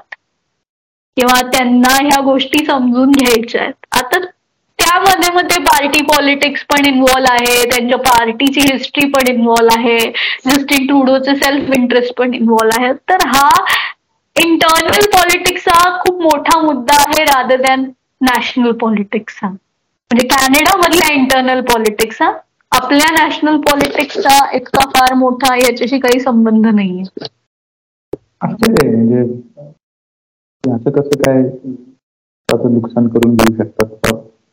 फॉर सम रिझन आता काही लोकांना वाटू शकतं की देशापेक्षा स्वतःची सत्ता मोठी आहे आणि त्याच्यासाठी ह्या गोष्टी केल्या जाऊ शकतात. सो इट डिपेंड पण हे काय होतं की याच्यामधून मग त्या देशाविषयी पण सामान्य लोकांच्या मनात थोडस राग वगैरे होतो जसं की चीन आणि पाकिस्तान देशाविषयी असतो. त्यावरून त्यावरून मला असं मला एक असं नेहमी इंटरेस्ट वाटतं की आता आपल्याकडे ओव्हरऑल जर आपण पाहिलं तर कुठलाही एखादा साधा मॅच जरी झाला म्हणजे क्रिकेटचाच नाही आता तर अगदी कुठल्याही खेळामध्ये जर भारत पाकिस्तान समोरासमोर आले तर प्रचंड चर्चा होते आणि त्या चर्चेमध्ये एकंदरीत ह्या देशाविषयी असलेला रागच समोर दिसत असतो आपल्याला. आणि हेच परिस्थिती चीनच्या बाबतीत पण आहे की म्हणजे आता अशा काही घटना असतात किंवा अशा काही डिमांड्स मी जास्त प्रिसाइजली जर बोलायचं झालं तर अशा डिमांड खूप जण करत असतात. म्हणजे सामान्य लोक. की चीनच्या सगळ्या गोष्टींवर बहिष्कार टाका. किंवा काही जण अशी मागणी करतात की सिंधू नदीचं जे पाणी पाकिस्तानला मिळतं ते ते आपण एखादं धरण वगैरे बांधून त्यांना मिळालं मिळायला नको असं काहीतरी आपण सिस्टीम करायला पाहिजे वगैरे. असं खूप राग असतो किंवा असं ह्या डिमांड्स मधून तो दिसत असतो. मग आता हे जे दोन देश आहेत किंवा अजून एक उदाहरण म्हणजे आपल्याला हेही माहीत असतं की बांगलादेशमधनं खूप सारे घुसखोर भारतामध्ये येतात आणि इलिगली राहतात. त्यामुळे म्हणजे आमच्यासारख्या सामान्य लोकांचा आणि ते व्यक्त तर मग आता हे जे नॅशनल लेवलला जे पॉलिसी बनवणारे जे ऑफिशियल्स आहेत किंवा ते डिपार्टमेंट आहे आपलं एक्सटर्नल अफेअर्सचं ते ह्या भावनांचा विचार करतं का? की नाही आपल्याकडे लोक रागावलेली आहेत त्यामुळे आपण पॉलिसीज कशा कन्सिडर करायला असं काही ते करतात का? आता उदाहरण आता असं म्हणायला झालं तर जे फॉरेन मिनिस्ट्रीमध्ये बसले ते सुद्धा तुझ्या माझ्यासारखेच लोक आहेत. ते सुद्धा सामान्य नागरिकच आहेत देशाचे. हा त्यांच्याकडे एक लॉजिकल पर्स्पेक्टिव्ह असतो पॉलिसी डिसिजन घेताना की कोणत्या वेळी काय गोष्ट बंद केली पाहिजे? हा डिसिजन घेणं खूप महत्वाचं आहे. आता आता काही वेळेला आपण आपण चायनाला एखादी गोष्ट आपण जेव्हा चायनाकडून दहा गोष्टी घेतोय तेव्हा चायनाला आपण एखादी गोष्ट एक्सपोर्ट ही करतोय. आपण चायनाला काहीतरी देतोही आहे. आणि आपण सगळ्याच जगाला देतोय. पण आता असे डिसिजन घेताना आपल्याला हे कळलं पाहिजे की कोणत्या वेळी कोणती गोष्ट बंद करायची. आता फॉर एक्झाम्पल आपण जेव्हा ह्या सगळ्या ही सगळं हे सगळं होत होतं तेव्हा भारत सरकारने काय केलं? तर चायनीज गव्हर्नमेंट म्हणजे चायनाकडून जे ऍप भारतात चालत होते ते सगळे बॅन केले. आणि ती लिस्ट खूप मोठी आहे. दोनशे वगैरे ऍप्स आपण बॅन केले. तर आता एखादं ऍप असतं ते बनवायला करोडो रुपये जातात. आणि ते भारतातून म्हणजे काय गेम्सचे ऍप असू दे पबजी असू दे टिकटॉक असू दे हे भारतातल्या लोकांकडून म्हणजे हे भारतातली लोक वापरून चायनाला पैसे देत होते. आणि म्हणून आपण ह्या गोष्टी बॅन केला. आणि त्याला आपले काय म्हणतात ना आपले एक ऍप किंवा आपलं एक स्ट्रक्चर उभं करायचं उभं करायचा प्रयत्न केला. जे अजूनही सुरू आहे. पण ही गोष्ट कळली पाहिजे की आपण कोणत्या वेळी काय बॅन केलं पाहिजे. म्हणजे हे थोडक्यात जो असा राग असतो किंवा कुठलीही जी भावना असते त्याचा विचार केला जातो की माहिती आहे त्यांना. फक्त ते काय हो नाही राग काय फक्त सामान्य नागरिकांना थोडीच येतो. राग जे पॉलिसी डेव्हलप करतात त्यांच्याही मनात असतो. फक्त ते राग त्यांना कसं चॅनलाइज करायचं हे माहीत असतं. योग्य वेळ आली की ते करतात. हा म्हणजे हा तो चॅनलाइज करणं पण गरजेचं आहे. आता तुम्ही रागवून तुम्ही एखादी घरातली महागातली वस्तू फोडू नाही शकत. हो. किंवा तुम्ही लॅपटॉप असा फेकून नाही देऊ शकत तुम्हाला राग आला म्हणून. तर त्याचं म्हणजे भारतासारखे देश तर त्याचं प्रोडक्टिव्ह आउटपुट त्यातनं मिळवायला बघत असतील. की ठीक आहे लोकांचा राग येतो मग त्यांना स्वतःलाच ज्या गोष्टी त्या देशातून येऊ नये असं वाटतं त्या मग तुम्ही स्वतःच बनवा. मग आम्ही सपोर्ट करतो तुम्हाला. एक्झॅक्टली आणि मग त्याच्यानंतर मग हे मोठं मोठ्या प्रमाणात आपण आत्मनिर्भर भारत अभियान सुरू केलं. की आणि मग त्या मुद्रा यो मुद्रा योजना आली आणि बऱ्याच अशा इकॉनॉमिक स्कीम आल्या ज्या एमएसएमईजना एम्पावर करण्यासाठी वापरल्या गेल्या. पण तेच आहे की कोणती गोष्ट म्हणजे मला असं वाटतं की ह्याही गोष्टी इन जनरल तुम्हाला आयुष्यातही कळल्या पाहिजेत. आपण विषयापासून थोडस भटकतोय. पण ठीक आहे की कोणत्या गोष्टीला कधी नाही म्हणायचं किंवा कोणती गोष्ट कुठपर्यंत टॉलरेट करायची. उगाच आता ताईपणा करून निर्णय घेणं अशी फॉरेन पॉलिसी बनू नाही शकत. म्हणजे थोडक्यात काय की तुम्हाला राग येत असेल तर तो व्यक्त करा म्हणजे तो पोहोचेल त्यांच्यापर्यंत. जे लोक पॉलिसी ठरवतात पण तो व्यक्त अशा पद्धतीने करा की ज्यामध्ये सगळ्यात जास्त नुकसान त्यांचं होईल. भावनेच्या आहारी जाऊ नका थोडक्यात प्रॅक्टिकल आता भारताला युरेनियमची गरज आहे इंडस्ट्रियली टेक्नॉलॉजिकली अडव्हान्समेंट करण्यासाठी.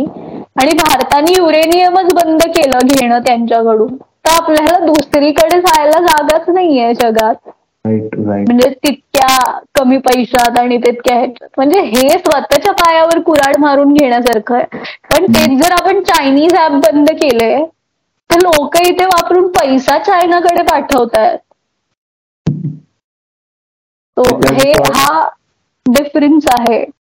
थोडक्यात तारतम्य बाळगूनच कुठलाही निर्णय ते घेतच असतात. जो की योग्य असतो आणि सगळ्या बाजूनी हे धोरण ठरवलं जातं. हे थोडं हे छान सांगितलं असतो म्हणजे बरेचशा गोष्टी क्लिअर झाल्या. नाही तर बरेचदा लोकांना असंही वाटतं ना की काही जण म्हणजे चर्चेमध्ये असे मुद्दे येतात ना की आपण कितीही ओरडलो तरी व्यापार तर चालूच आहे. मग उपयोग काय आपण भांडण करून? असंही ते सामान्य नागरिकांचा तो पर्स्पेक्टिव्ह आहे. त्यासाठी आपण त्यांना ब्लेम करू नाही शकत. कारण काय म्हणतात ना त्यांना वाटणं साहजिकच आहे. पण ते हा मेसेज महत्त्वाचा आहे की जसं दिसत जरी असलं तरी त्यामागे काही ना काही प्रोसेस चालू असते आणि ती योग्य वेळ आल्यानंतर तो निर्णय घेतला सुद्धा जातो. पूर्वीच्या काळी तरी होतं असं की पटलं नाही की थेट युद्ध सुरू व्हायचं भांडणं व्हायची किंवा त्याला थोडेफार काही चकमकी व्हायच्या असं होतं. आता ते तसं आपल्याला फारसं दिसत नाही. विशेष करून जे सेकंड वर्ल्ड वॉर झालं. ऍक्च्युअल जे असे युद्ध ज्याला म्हणतात किंवा लढाया म्हणतात अशा भारताला सुद्धा किती एकोणीसशे एकाहत्तर ला जे युद्ध झालं पाकिस्तान ते त्यानंतर एक फक्त कारगिल म्हणावं असं युद्ध आणि ओव्हरऑल जगात सुद्धा अशी युद्ध कमी कमीच होत गेली प्रत्यक्ष युद्धाचं जे प्रमाण आहे ते. रिसेंटमध्ये मोठं झालेलं माहीत असतं आपल्याला ते म्हणजे रशिया युक्रेन जे चालू आहे ते. तर ही जी हा जो काही ट्रेंड दिसतो हा पॅटर्न दिसतो आपल्याला की प्रत्यक्ष युद्धभूमीवर युद्ध न होता आणखी काहीतरी प्रकाराने लोक भांडत असतात.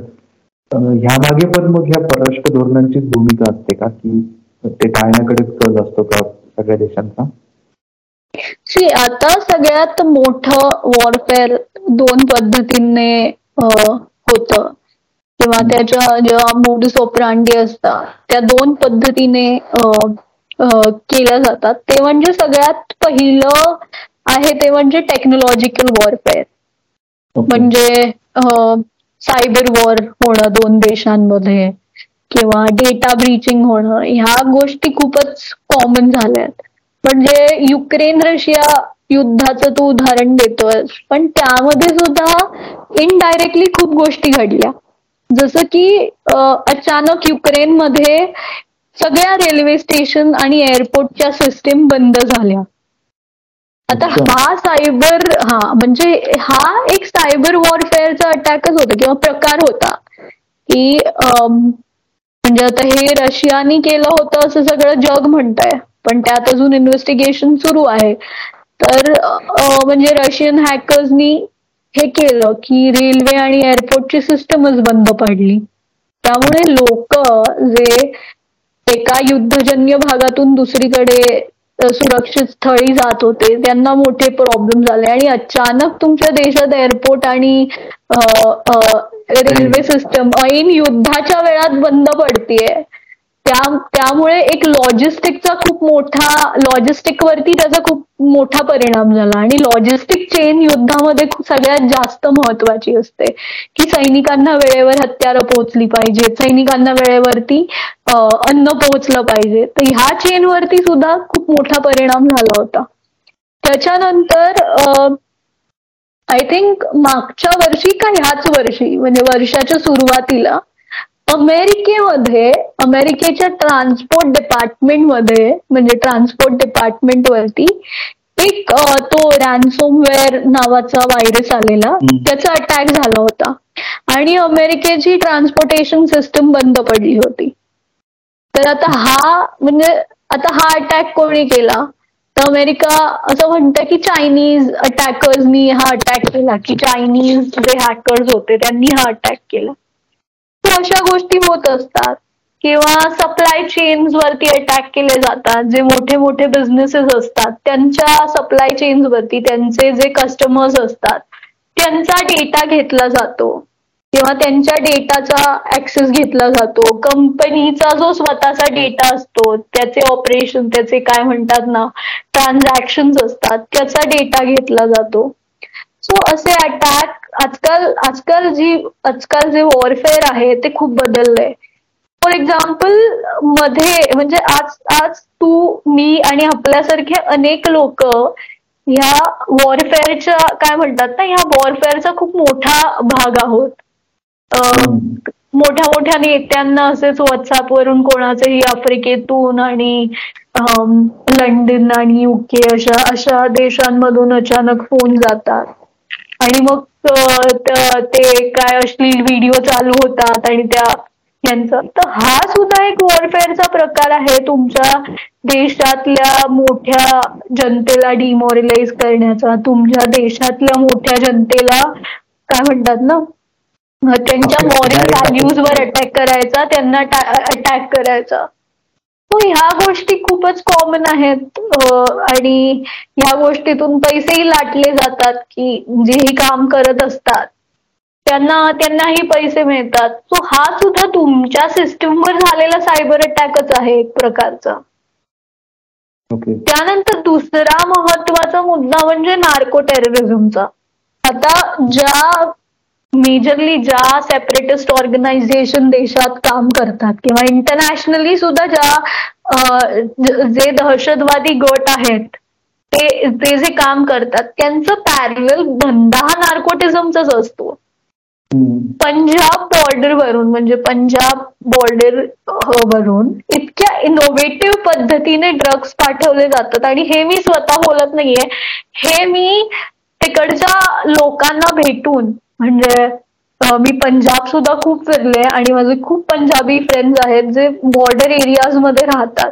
हे त्यांनी मला सांगितलेल्या गोष्टी आहेत की ड्रोन मी पाकिस्तानच्या बाजूनी पंजाबमध्ये ड्रग्ज पाठवले जातात. आणि एखाद्या रात्री असं तुमच्या शेतामध्ये दुसऱ्या दिवशी तुम्ही सकाळी उठताय तुमच्या शेतामध्ये एक तुम्हाला दोन एक किलोचा चिट्टा सापडतो. आता चिट्टा ड्रग्जला काय म्हणतात माहीत नाही. ती व्हाईट कलरची कोकेन सो तो तुम्हाला म्हणजे कोकेन असं दोन एक किलोची सापडते. ज्याची किंमत अगदी लाखात असते. तुम्ही बसल्या म्हणजे तुम्ही ती विकता मार्केटमध्ये जाऊन. आणि त्या दिवशी तुम्ही एक तीन एक लाख रुपये कमवून येता घरी. ठीक आहे? पण मग नंतर ती ज्या लोकांना म्हणजे ती तुमच्याच आजूबाजूच्या लोकांना ती वाटून त्यांच्याकडून पैसे घेतले जातात. सो ह्या गोष्टी खूप कॉमनली होतात किंवा इनोव्हेटिव्ह वे म्हणजे स्कुबा डायव्हिंगनी सुद्धा ड्रग्ज सप्लाय करतात. की प्रोफेशनल स्कुबा डायव्हर्सना हायर केलं जातं. आणि ते असं नदीच्या हे करून डाईव्ह करून भारतात येतात. कारण नदीच्या खाली कोण पोहत आहे हे सुरक्षा एजन्सी किती बघणार रात्री? ठीक आहे. अशा वेळेला हे भारतात येतात. हे एखाद्या गावाच्या काय म्हणतात ना गावाच्या जवळ नदी किनारी असे ड्रग्स सोडून जातात. आणि मग तिथून त्यांचे पुढचे जे लोक असतील ते घेऊन जात सो ह्या गोष्टी होतात. त्याच्यानंतर क्रिप्टो करन्सी मधून आजकाल ड्रग्स जे आहेत त्याच्यासाठी पेमेंट केले जातात.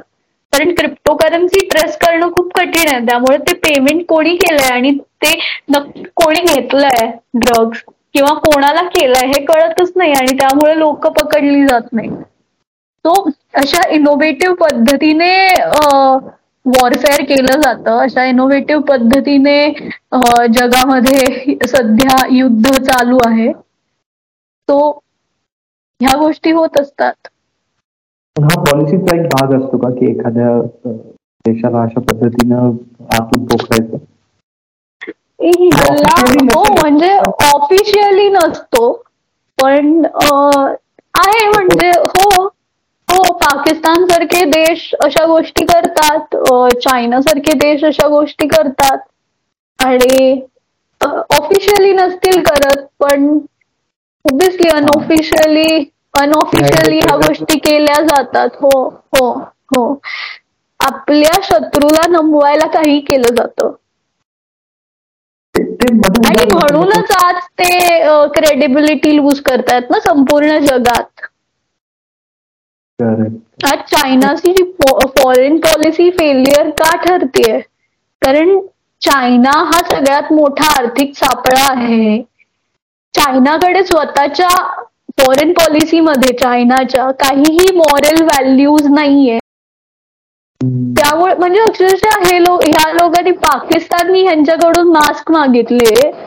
ह्यांनी पाकिस्तानकडून पैसे घेतले कोविडच्या दरम्यान मास्क प्रोव्हाइड करायचे.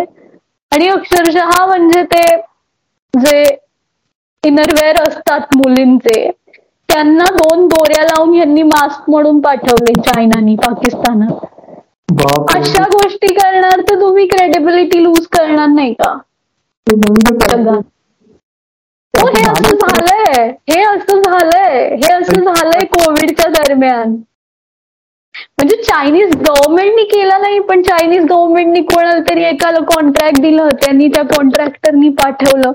आणि आणि म्हणजे हे अशा गोष्टी जर चीन करत असेल किंवा हंबन टोटा सारख्या आता हंबन टोटा सारखी गोष्ट श्रीलंकेत झाली ते बंदर चीननी डेव्हलप करायला सुरुवात केली आणि श्रीलंकेकडून तिप्पट पैसा काढून घेतला.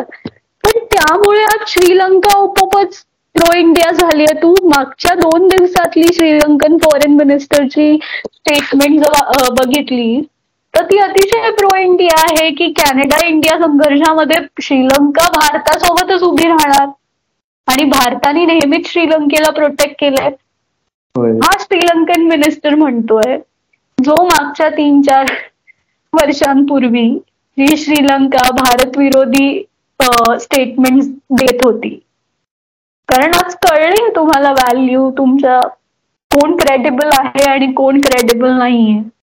अरे बातम्या असतात पण याचं असं जे काय म्हणतात त्याला कनेक्टिंग डॉट्स आता लक्षात येत आहेत की तू सांगतेस नाही की हा याचा एकमेकांशी आहे संबंध आणि कुठलीच घटना साधी नसते. त्याचे परिणाम खूप खोलवर असू शकतात. हो म्हणजे आता एक आपण बातमी म्हणून वाचणं आणि ती दुसऱ्या बातमीशी त्याचा काहीतरी संबंध असणं हे हे तुमचं वाचन तुम्ही वाढवाल किंवा त्या विषयांचा सतत अभ्यास करत राहाल विचार करत राहाल तेव्हा तुम्हाला जमतं. आणि ह्या संबंधितच असतात. कोणतीही घटना उगाच घडत नाही. त्यामागे बरीच कारण असतात. मला आठवत तो नाव नाही आठवते मला पण ती घटना आठवते की तो अमेरिकेतला जो कोणतरी होता त्याला रशियाने नंतर आश्रय दिला होता ना? तो सांगत होता की अमेरिकेत काय काय चालतं वगैरे. हो हे हो त्या ज्या डायरीज बाहेर आल्या होत्या. येस येस तुला आठवत का त्याचं नाव? मला नाही आठवत नाही मला नाव नाही आठवत आहे खूप चर्चा डायरेक्ट रशियामध्ये निघून गेला आणि तो तिथेच होता खूप दिवस. अजूनही आहे मला वाटतं. त्यांनी बरेच अशा खूप अशा खूप काय म्हणतात घटना घडत असतात आजूबाजूला. आणि अशा खूप गोष्टी होत असतात. पण कदाचित ते स्पाय म्हणूनही जाऊ शकतात. हो काही असू शकतो. बरोबर आहे. शक्यता अमर्यादित तुम्ही काय? शक्यता अमर्यादित असतात कुठल्याही गोष्टीच्या. हो त्यामुळे आणि उगाच एक काय म्हणतात एक प्रपोगांडा म्हणून सुद्धा तो देश तशा गोष्टी करत असत. की माझ्याकडे हा हा नागरिक आहे हा हा तुमच्या देशाविषयी असं बोलतोय. बघा किती किती काय म्हणतात वाईट परिस्थिती आहे. आता एक उदाहरण द्यायचं झालं तर अनेक रशियन आजकाल युरोपियन टीव्ही चॅनल्स वरती अँटी रशिया बोलण्यासाठी फेमस आहेत. की युद्धामध्ये असं करतेय तसं करतेय. युक्रेनियन्स नाही रशियन. आता त्याच म्हणून तर मी सांगते ना की एखाद्या देशाचा नागरिक देशाविषयी काय म्हणतो हे ह्याला सुद्धा आजच्या जगात फार महत्त्व आहे. आणि म्हणूनच मी मगाशी म्हणाले की ते अज्ञात कोण होते? ज्यांनी त्या खलिस्तानी खलिस्तानी समर्थकांना मारलं. याविषयी उघडपणे भारतीय नागरिकांनी बोलणं हे इंटरनॅशनल लेवलवरती खूप मोठी डोकेदुखी ठरू शकतं. कारण ह्याचा अनुभव आपण एकदा घेतलाय अभिनंदन अभिनंदन नाही कुलभूषण जाधव त्यांच्या केसमध्ये. की तेव्हा मीडियाचे स्टेटमेंट म्हणजे मीडिया पत्रकारांचे लेख आणि या सगळ्या गोष्टी दाखवल्या गेल्या होत्या. की हे बघा हा भारताचा एजंट आहे तुमच्याच पत्रकारांनी लिहिलंय. तुमचीच लोक म्हणतात की म्हणजे इन्फ्लुएन्शियल लोक सामान्य नाही पण अनेक वेळेला सामान्य लोकांच्या ट्विट्स वगैरे उचलून पण दाखवले जातात. हे बघा तुमची सामान्य नागरिक पण हे असं म्हणतात अर्थात त्याचं वेटेज कमी असतं पण या गोष्टी इग्नोर नाही करू शकत आपण. कारण कुठेतरी कोणाला तरी जगासमोर उत्तर द्यायचंय तुमच्या देशाकडून. कुठे कुठे संबंध असतो? आपल्याला बोलताना पोस्ट करताना किंवा एखादं ट्विट करताना माहीत नसतं पण त्याचा वापर होऊ शकतो हे लक्षात घेतलं पाहिजे. सामान्य लोक म्हणजे अशा गोष्टीसाठी मला तर आजकाल वाटतं की अशा सगळ्या गोष्टी म्हणजे फक्त स्टाईल मारायला म्हणतात की हा हे ह्यांनी असं केलं. म्हणजे असं नसतं असं नाही केलं पाहिजे. आता मग असा प्रश्न आहे पुढचा की आता अफगाणिस्तानचं उदाहरण घेऊ तुझा आवडता देश ज्याच्यावर तुला त्या विषयाकडे थोडस हे तर झालंच पण आता तुझ्या आवडीचे विषय पण त्यात आणखी निश्चित सांगशील की पाकिस्तानमध्ये तालिबान आलं त्यांनी आधीची जी काही राजवट होती ती पूर्ण त्यांनी हे करून टाकलं स्वतःच्या ताब्यात घेतलं आणि आता तिथे तालिबान आहे. तो सत्तेत आहे आता तालिबान सत्तेत येण्याच्या पूर्वी जे भारत अफगाणिस्तान संबंध होते आणि आता त्यानंतर यामध्ये काय परिणाम झाला? परिणाम तर निश्चितच झाला असेल. तू एक म्हणाली होतीस ना की आयडिओलॉजी सुद्धा खूप मॅटर करते दोन देशांच्या संबंधांमध्ये. आता एकदम पूर्णपणे वेगळ्या आयडिओलॉजीचे लोक तिथे आलेले आहेत ज्यांच्या ताब्यात देश आहे. तर मग त्यांचे परिणाम कसे होतात ह्या दोन राष्ट्रांचे?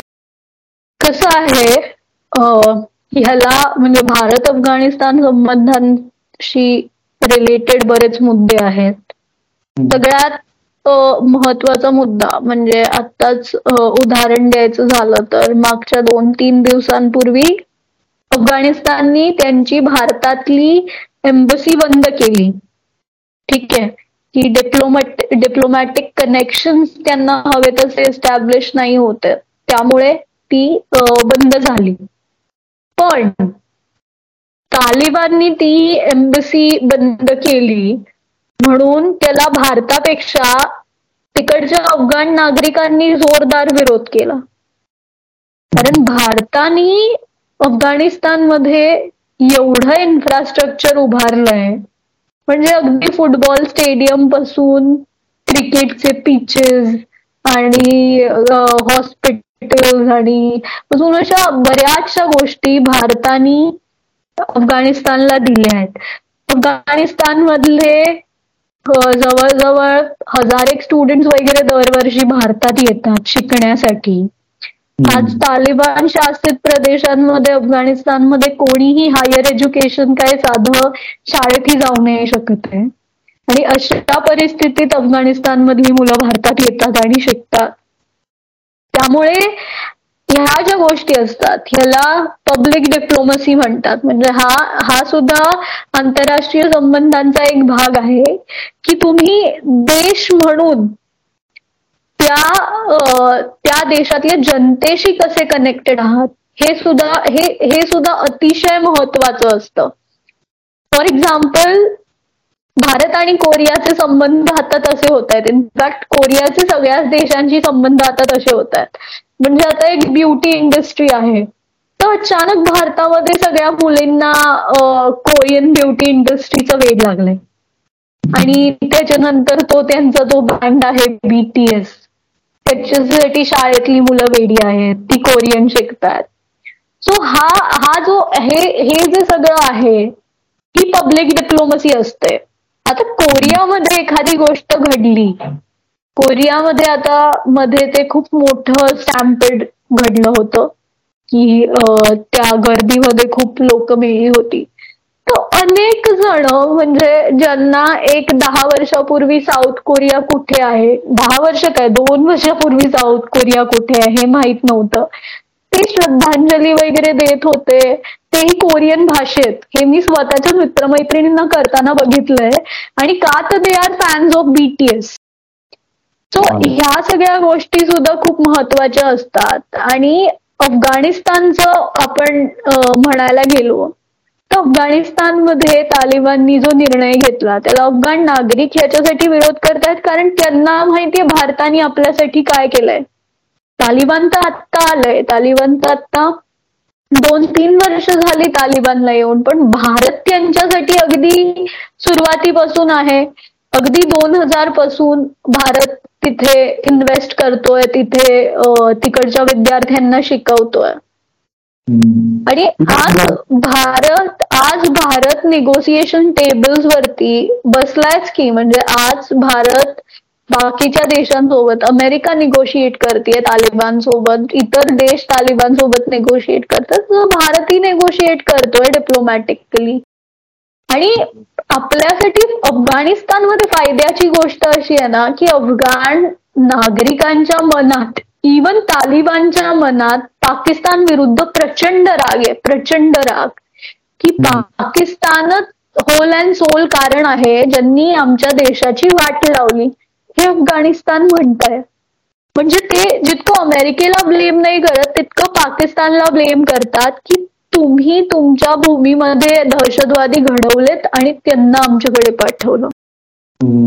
आणि हा जो राग आहे पाकिस्तानबद्दल तो खूपच अतिशय तो ताली तालिबानपेक्षा सामान्य नागरिकांच्या मनामध्ये तो खूप खतखततोय आणि आता तो बाहेर येतोय.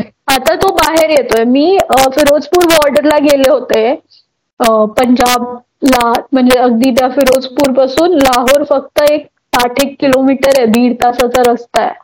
तर मी त्या बॉर्डरला गेले होते. तिथे माझ्या सोबत एक अफगाण मित्र माझा बसला होता.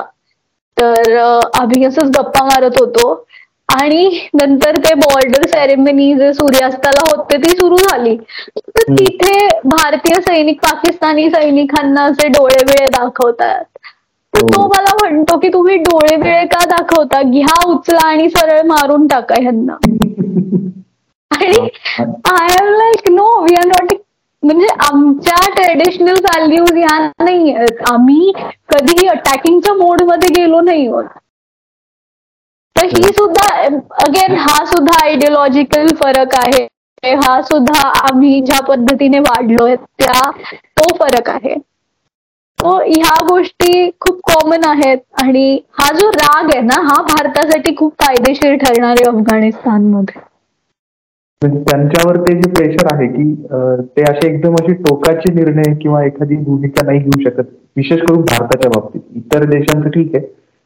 तर त्यांना ते पब्लिक प्रेशर आहेच आहे हा परत एकदा रिपीट करशील का हा हा. मी म्हणालो की म्हणजे त्यांच्यावर एक असं प्रेशर आहे की जेणेकरून ते असं एकदम टोकाची एक्स्ट्रीम अशी कुठली भूमिका किंवा एखादा निर्णय घेऊ शकत नाहीत. आणि परराष्ट्र धोरण ठरवताना तर नाहीच नाही ऍब्सोल्युटली ऍब्सोल्युटली म्हणजे टोकाची भूमिका कोणीच म्हणजे कोणताही देश घेत नाही. कारण देश स्वतःच देशाला स्वतःचेही चॅलेंजेस असतात ना?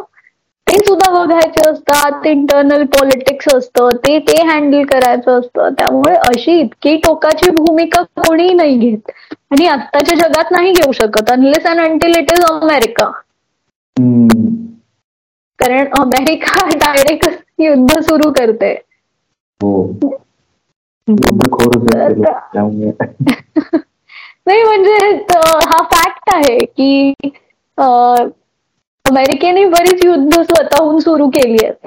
ती युद्ध त्यांना सुरू करायची गरज नव्हती. आणि हे मी नाही म्हणत हे तिकडचे नागरिक तिकडची जनता तिकडचे पॉलिटिशियन्स तिकडचे डिप्लोमॅट्सच म्हणतात. एकीकडे हे हे उदाहरण झालं की आता ज्यामध्ये ती जी सामान्य जनता आहे त्यांना अफगाणिस्तानमध्ये भारताच्या फेवरमध्ये आहे. त्यांना त्याचं महत्त्व माहिती आहे की भारताशी आपले संबंध चांगले असणं किती गरजेचं आहे. हा एक एक भाग झाला. तर त्याच्या उलट काही जी परिस्थिती असते ती काही देशांमध्ये असते. म्हणजे की त्याच्याविषयी आपल्याकडे खूपदा चर्चा होत असते की एखादी भारतीय वंशाची व्यक्ती भले ती भारतात जन्मली नसेल शेती वाढली नसेल पण त्याची मुळं त्यांचं कुठंतरी डायरेक्ट कनेक्शन त्यांच्या आधीच्या पिढ्यांमध्ये भारताशी असतं. अशी एखादी व्यक्ती दुसऱ्या कुठल्या तरी देशाच्या अगदी सर्वोच्च स्थानी जाते. अशी उदाहरणं म्हणजे आता अमेरिकेत कमला हॅरिस आहेत. इंग्लंडचे पंतप्रधान आहेत ऋषी सुनक आहेत.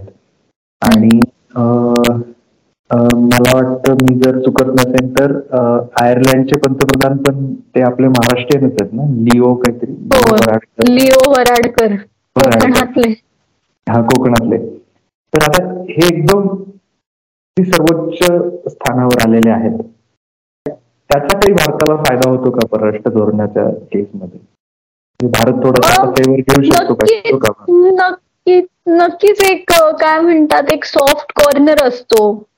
पण मी म्हणाले तसं जेव्हा तुम्ही फॉरेन पॉलिसी डिसाईड करता किंवा फॉरेन पॉलिसीशी संबंधित डिसिजन्स घेता तेव्हा सगळ्यात महत्वाची गोष्ट असते ती म्हणजे तुमचा नॅशनल इंटरेस्ट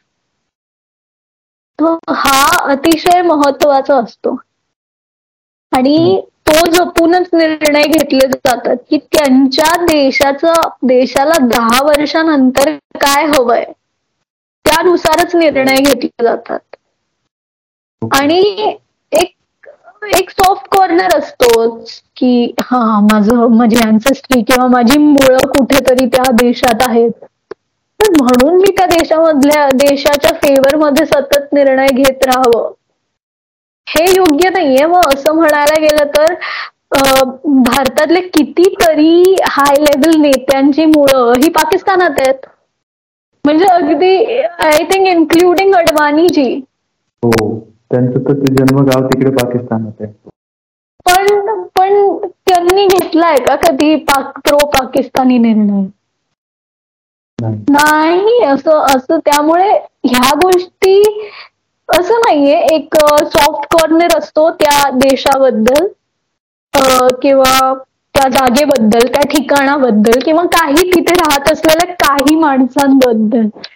पण म्हणून अगदी फॉरेन पॉलिसी त्या देशाच्या फेवर मध्ये आपण बदलायची किंवा घडवायची तर असं असं काही होत नाही. कधी कधी कधी कधी काय होतं की अशा काही घटना इतिहासात घडलेल्या असतात की ज्या खूप महत्त्वाच्या असतात इतिहासाच्या दृष्टीने आणि त्याचा इम्पॅक्ट बरेच दिवस राहिलेला असतो. ह्या आपल्या गप्पांच्या सुरुवातीला तू उदाहरण दिलंस ना की कोरियाचे कोरियातून खूप सारे लोक भारतात अयोध्येला येतात कारण इथली राजकुमारी तिकडे म्हणजे तिकडली सून झाली होती ती. बरोबर. आणि दुसरं उदाहरण एक जस्ट मला आठवतंय आता म्हणून सांगतो की जपाननी दुसऱ्या महायुद्धाच्या वेळेस पर्ल हार्बरवर म्हणजे तो खूप मोठा हल्ला केला होता. आणि त्याचा राग म्हणून मग अनुभव टाकले अमेरिकेने. आता हे खूप मोठी घटना आहे ना की दोन देशांमधली. आणि एकीकडे हे असं सांस्कृतिक कनेक्शन आहे. तर मग याचा ह्या ज्या घटना असतात ह्या घटनांचा परिणाम होतो का ह्याच्यावर की नाही? असं पूर्वी झालं होतं चांगलं फॉरेन पॉलिसीचा एक साधा सरळ सोपा नियम आहे. ते म्हणजे आत्ता जे काही आहे ते आत्ता आहे. पुढच्या पाच वर्षांनी हे तुमच्यासोबत यांचं छान असेल. किंवा मागे आमचं एकमेकांशी पटत होतं. म्हणून कायम ते पटेल तर ते असं नसतं. इथे कोणीही तुमचा मित्र नाहीये इथे कोणीही तुमचा शत्रू नाहीये. म्हणजे फुल टाइम म्हणजे अगदी देशाच्या अगदी जगाच्या अंतापर्यंत तुमचं जपानशी चांगलं आहे म्हणून चांगलंच राहील. किंवा अगदी जगाच्या अंतापर्यंत तुमचं चीनशी वाईट आहे म्हणून वाईट राहील. असं असं नाहीये. म्हणजे हा हा आंतरराष्ट्रीय संबंधांचा जे अभ्यास करतात त्यांना सगळ्यांना माहीत आहे की हाच पहिला नियम आहे. आणि हा नियम ओव्हरऑलच राजकारणाचा आहे की कोणीही तुमचा कायमचा शत्रू नसतो कोणीही तुमचा कायमचा मित्र नसतो.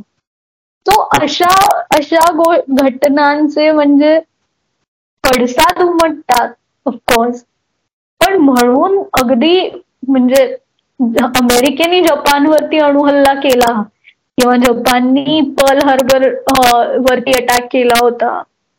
म्हणून काय आज आज आत्ताच्या घडीला जपान आणि अमेरिका क्वाडमध्ये एकत्र बसलेच आहेत की. कारण आता दोघांच्या समोर एक कॉमन शत्रू उभा राहिला आहे पॅसिफिकमध्ये. तो म्हणजे चायना आणि त्याला जर थांबवायचं असेल तर ह्या दोघांना एकत्र येणं गरजेचं आहे. मग अशा वेळेला मागे एक पन्नास साठ सत्तर वर्षांपूर्वी ज्या घटना घडल्या होत्या त्या पकडून बसणं हे लॉजिकली करेक्ट नाहीये. म्हणजे ठीक आहे झालं ते झालं. आणि आता आता काय महत्वाचं आहे त्याच्यावरच फोकस केला जातो दरवेळेस. ऍब्सोल्युटली म्हणजे असं काय म्हणतात सामान्य माणसाचा प्रश्न आहे हा की. नाही नाही ऍब्सोल्युटली मी खूप अग्रेसिव्हली बोलतीये का रे? नाही नाही नाही नाही. हा विषय माझ्या खूप जवळ नाही नाही नाही नाही हा विषय माझा खूप जवळचा असल्यामुळे मी फ्लो मध्ये बोलते. मी खूप सिरियसली विचार करून बोलते सगळ्या प्रश्नांवरती. तसं काही वाटत नाहीये नक्कीच. पण ते खूप छान सांगतेस तू. हे महत्वाचं की असे प्रश्न असतात आणि तशी चर्चा होते खूप हो, हो असतात असतात असतात. अगदी हे मला मी खूप लोकांशी बोलते ह्या विषयावरती. त्यामुळे मला माहितीये म्हणजे अगदी. मी आणि फॉरेन अफेअर्स माझा प्रचंड आवडीचा विषय आहे. म्हणजे मी त्याच्यावरती भरपूर वाचू शकते भरपूर बोलू शकते. माझ्यासारख्यांचं कसं होतं विषय की दिवाळी आली की आमचं एकदम असं जोश नाही चायनीज लाइटिंग घेणार नाही किंवा आकाश कंदील बिलकुल घेणार नाही. एवढंच आमचं हो. असं नाहीये तुम्ही काय बघता? तुम्ही काय घालता? तुम्ही कसे तुम्हाला कसं दिसायचंय? तुम्हाला कुठे जायचंय पुढच्या वेकेशन तुम्हाला काय खायचंय? ह्या सगळ्यामध्ये सुद्धा एक कल्चरल डिप्लोमसीचा भाग असतो.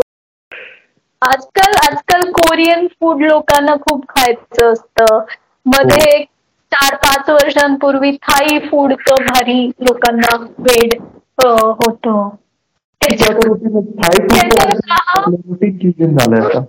हो ते दहा वर्ष आधी म्हणजे माझे आई बाबा जेव्हा यंग होते तेव्हा चायनीज फूड हे नवीन काहीतरी आलं होतं.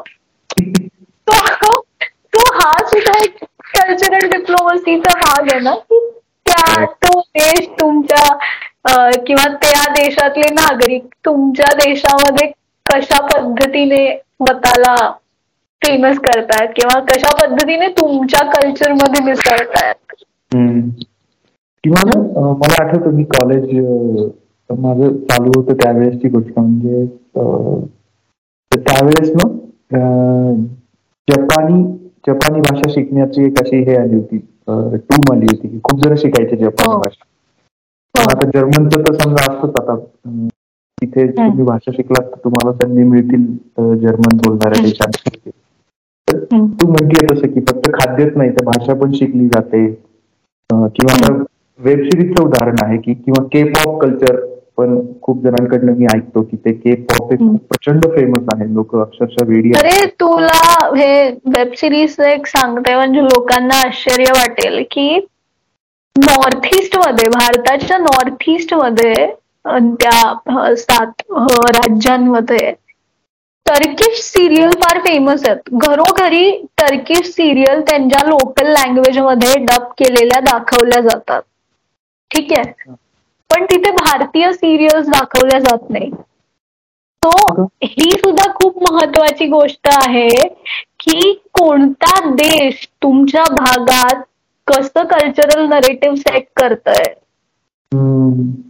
म्हणजे ही सगळी ही आणि ही भारताची प्रचंड भारतासाठी प्रचंड चिंतेची बाब आहे. कारण का की तुम्ही टर्कीसाठी कितीही ऑपरेशन मैत्री करा तरी अल्टिमेटली ते युएनमध्ये जाऊन पाकिस्तानला सपोर्ट करणार. कारण त्यांचा अजेंडा फार क्लिअर आहे की they want to be a Islamic godfather after Saudi म्हणजे सौदीचं महत्त्व कमी करून त्यांना स्वतःला एक इस्लामिक गॉडफादर म्हणून स्वतःला एस्टॅब्लिश करायचं आणि ह्या सगळ्या गोष्टी जर हा देश भारतातल्या इतक्या सेन्सिटिव्ह राज्यांमध्ये स्वतःची स्वतःच्या सिरीज त्यांच्या भागांमध्ये म्हणजे त्यांच्या भाषेत ट्रान्सलेट करून दाखवत असेल. हा चिंतेचा मुद्दा आहे. आणि हे सगळे महत्त्व म्हणूनच मी म्हणाले की तुम्ही काय बघता काय खाता काय पिता कसे वागता? ह्या सगळ्या गोष्टींना एक कनोटेशन असतात. एक काय म्हणतात एक कल्चरल इन्फ्लुएन्स असतो. आणि तो खूप महत्त्वाचा आहे. म्हणजे तो तो सुद्धा तुमच्या तुमचं त्या देशाबद्दलचं एक मत निर्माण करू शकतं. फॉर एक्झाम्पल अमेरिका म्हटलं की अमेरिका सगळ्यांना अतिशय स्ट्रॉंग आणि अतिशय गुडी गुडी आणि खूप छान लोक वाटतात. कारण त्यांनी इतके वर्ष त्यांचा कल्चर कल्चरल नरेटिव्ह इतर देशांमध्ये तसा सेट केलाय सिनेमाच्या माध्यमातून. कळलं? की त्यांच्या एजन्सीज किंवा त्यांची लोक म्हणजे अतिशय छान अतिशय चांगली. आणि आणि त्यांच्या विरुद्ध लोकांचं रशियाबद्दल भारतात कसं आता ऑब्विसली मी रशियाचा अभ्यास केलाय मी लोकांची ह्याविषयी बोललाय. तर लोकांचं रशियाबद्दल कसं मत असतं? ड्रग डीलर्स आता तर आता तर वेगळं. हो आता तर आता तर अतिशय वेगळं मत झालंय. नाही नाही ड्रग हा ड्रग डीलर्स आहेत सायबर अटॅकच करतात क्रिमिनलच असतात. किंवा असं म्हणजे असे रेव पार्टीजमध्ये ऍक्टिव्ह लोक. किंवा असं असं मत असतं. अरे पण रशियामध्ये आणि काय वोडका रशियाचा वोडका इट्स व्हेरी फेमस हा. सो त्यामुळे रशियाबद्दलचं जे मत आहे आता वोडका आणि वाईन दोन्ही दारू आहेत. पण वाईन क्लासी कशी झाली फ्रान्स मधली आणि वोडका कमी कसं झाला? हे हा हा सुद्धा एक खूप मोठ्या नरेटिव्हचा भाग असतो आणि जो इंटरनॅशनली अभ्यास केला जातो त्यामुळे आज आम्ही आज मी डेमोक्रेसीचा अभ्यास करते पण त्या डेमोक्रेसीशी रिलेटेड अनेक गोष्टी असतात की लोक लोक स्वतःची मतं काय व्यक्त करतात लोक कोणत्या भागात कोणत्या गोष्टी बघतात लोक कोणते ऍप्स वापरतात ह्याच्यावरती सुद्धा तुमचं डेमोक्रेटायझेशन ठरतं ह्याच्यावरती सुद्धा तुमची आयडियलॉजी ठरते. परत की हे हे लक्षात येत नाही. मला त्यावर एक एक हे आठवलं बरं का. मी एक लेख वाचला होता विश्वनाथन आनंदच्या त्याच्या आतापर्यंतच्या जर्नीवर. तर त्यात सुरुवातीला एक असा उल्लेख होता की सुरुवातीला म्हणजे जेव्हा नेहरूंची जी धोरणं होती की ते असे तटस्थ भूमिकावाले ते तिघ जण होते ना. नेहरू मला ते इजिप्तचे कोणीतरी आणि अजून एक असे तिघ जण ते देशामध्ये ना भांडवलशाही ना समाजवादी असे होते. पण ते थोडस त्यांचं इन्क्लिनेशन रशियाकडे होतं. तर तिथून रशियाशी रशिया आपलं जवळ करू पाहत होता. तर त्यांनी भारतामध्ये बुद्धिबळाचं जे कल्चर आहे ते जे थोडस होतं त्याला त्यांनी खूप छान सपोर्ट केला. तिथल्या लोकांना प्रशिक्षण दिलं किंवा तर त्यातून आता तो तो एक त्यात सांगितला होता की त्यावेळेस चेन्नईमध्ये त्यांना खूप चांगलं हे मिळायचं. तर मग रशिया बुद्धिबळाला आणखी प्रमोट केलं. इथल्या लोकांना तिकडे घेऊन गेले स्पर्धा स्पर्धा ज्या होतात आंतरराष्ट्रीय त्याच्यासाठी मदत केली. इथे जे टॅलेंट आहे बुद्धिबळातलं त्यांना आणखी वेगळ्या वेगळ्या मार्गाने म्हणजे ट्रेनिंग देणं असेल. किंवा रशियाचे बुद्धिबळ पटू जे आहेत ते पहिल्यापासूनच आघाडीवर असतात ना. तर असं करत करत भारताने त्याचा फायदा करून घेतला. आणि आज भारत चेसमध्ये म्हणजे एक दबदबा आहे भारतीय खेळाडूंचा. तर त्याची कुठेतरी सुरुवात रशियाच्या मदतीने झाली होती असं त्याच्यात त्या लेखात त्या लेखकांनी सांगितलं होतं. मग जसं तू सांगते कुठे कसं पद्धतीनं गोष्टी पेरल्या जातात हो, हो, रशिया सोवियत रशियाचा मी स्वतः अभ्यास केलाय किंवा त्यांच्या पॉलिसीजचा मी अभ्यास केलाय. त्यामुळे त्यांच्या पॉलिसीज ह्या ऑब्विसली कल्चरली देशाला पुढे नेण्यासाठी सोवियत रशियानी मदत केली. पण आयडिओलॉजिकली सुद्धा कुठेतरी त्यांनी आपल्या देशाचा काय म्हणतात ना आपल्या देशाला मागे खेचलंय असं मला वाटतं की आपण आपण अजूनही काय म्हणतात त्या त्यांच्या आयडिओलॉजिकल एका इमॅजिनरी वर्ल्डमध्ये आपण अजूनही आहोत कुठेतरी अडकलेलो असं मला नेहमी वाटतं की भारताचे जे आयडियल्स आहेत किंवा भारत ज्या भूमिकेने एस्टॅब्लिश झाला ती भूमिका आणि सोव्हिएत रशिया म्हणजे युएसएसआर तो ज्या आयडियाजनी एस्टॅब्लिश झाल्या ती दोन टोकाची हे त्या दोन टोकाच्या गोष्टी होत्या. तर तो मुद्दा पण आहे पण तू म्हणतोयस ते रशियाने कल्चरली भारताला खूप आपण एक फिल्म ही प्रोड्यूस केली होती त्यांच्यासोबत आणि तेव्हा अनेकदा पण ते एक होतं की ह्या सगळ्या हे सगळे जे माध्यम असतात फॉर एक्झाम्पल फिल्म प्रोड्यूस करणं. म्हणजे तुला खूप इंटरेस्टिंग वाटेल मी जेव्हा बी ए करत होते तेव्हा मला एक विषय होता अंडरस्टँडिंग पॉलिटिक्स थ्रू फिल्म हा की पॉलिटिकल नरेटिव्ह सिनेमाच्या माध्यमातून कसे पसरवले जातात. किंवा पॉलिटिकल नरेटिव्हचा अभ्यास सिनेमाच्या माध्यमातून कसा केला गेला पाहिजे? ह्या ह्या गोष्टी आहेत ना ह्या गोष्टी सुद्धा खूप महत्त्वाच्या असतात. आणि सिनेमा किंवा आता तर न्यूज चॅनल्स आणि अजून इतर इतरही नाटकं असू दे तुमची. वेब सिरीज असू दे हा एक आयडिओलॉजिकल प्रपोगांडा आहे. ठीक? आहे तो तुम्ही इग्नोर नाही करू शकत. तुमच्या देशात काय पुश केलं जात आहे हे ह्याच्यावरती वॉच असणं खूप गरजेचं आहे. आणि म्हणजे भारत ठेवतोय ती त्या पद्धतीचा वॉच पण एक नागरिक म्हणून आपण सुद्धा समजून घेतलं पाहिजे. आपण काय बघतोय आणि कशासाठी बघ? मला सांग आता हे आपलं लक्षात आलं. आता हे उदाहरण तुझं उदाहरण घेऊ आपण की नॉर्थ ईस्टमध्ये टर्किश जे काही कॉन्टेंट आहे एंटरटेनमेंटचं कॉन्टेंट आहे ते जास्त प्रमाणात पसरवलं जातं as a part of their agenda right दुसरीकडे आता हे हे डायरेक्ट पेनिट्रेशन आहे त्या लोकांचं आपल्या देशांमध्ये. थ्रू डिफरंट वे आणि दुसरीकडे अशा काही घटना आजूबाजूला घडत असतात. ज्याची फक्त आता माझ्यासारख्याला माहिती असते. उदाहरणार्थ की एक चीन एक कुठला तरी मोठा महामार्ग बांधतोय. जो पीओपी मधून जातो पाकिस्तानला असं काहीतरी त्यांचं ते प्लॅन आहे. ब्रिक्स सॉरी ब्रिक्स नाही. ब्रिक्स नाही बिहार आहे sorry belt road initiative belt road initiative आहे आणि त्याच्यामध्ये जो चीन पाकिस्तान मार्ग आहे तो सीपीईसी आहे. China Pakistan economic corridor corridor तर हे अशा ह्या दोन तीन घटना आहेत. ह्या दिसत असतात उघड उघड की याच्या मागे काहीतरी आहे आणि ह्या घटनांचा आपल्या देशावर थेट परिणाम होणार आहे. तर मग ह्या याला काउंटर अटॅक म्हणू आपण किंवा त्याचं सोल्युशन म्हणून काय उपाययोजना केल्या जातात? असं होऊ नये किंवा त्याचा परिणाम आणखी किती मिनिमम ठेवता येईल? असं अशा उपाययोजना कशा करतात आता तू जी ट्वेंटी किती फॉलो केलं हे मला माहीत नाही पण एक आपण मिडल ईस्टर्न कॉरिडोर बांधतोय. जो ज्याचं मुख्य कॅपिटल मुंबई असेल आणि ते अरेबियन सी मधून आपण तो डायरेक्ट दोहाला वगैरे कनेक्ट करू आपण पुढे तिथून युरोपात जाणार आहोत. तर हा ब्रिक्सला आणि चायनाच्या इन्व्हेस्टमेंटला जी पाकिस्तान अफगाणिस्तानमध्ये आहे त्याला खूप मोठा धक्का आहे. कारण कारण आपण पॉलिटिकली स्टेबल देशांमधून युरोपमध्ये पोहोचतोय आणि ही गोष्ट अशक्यप्राय नाहीये.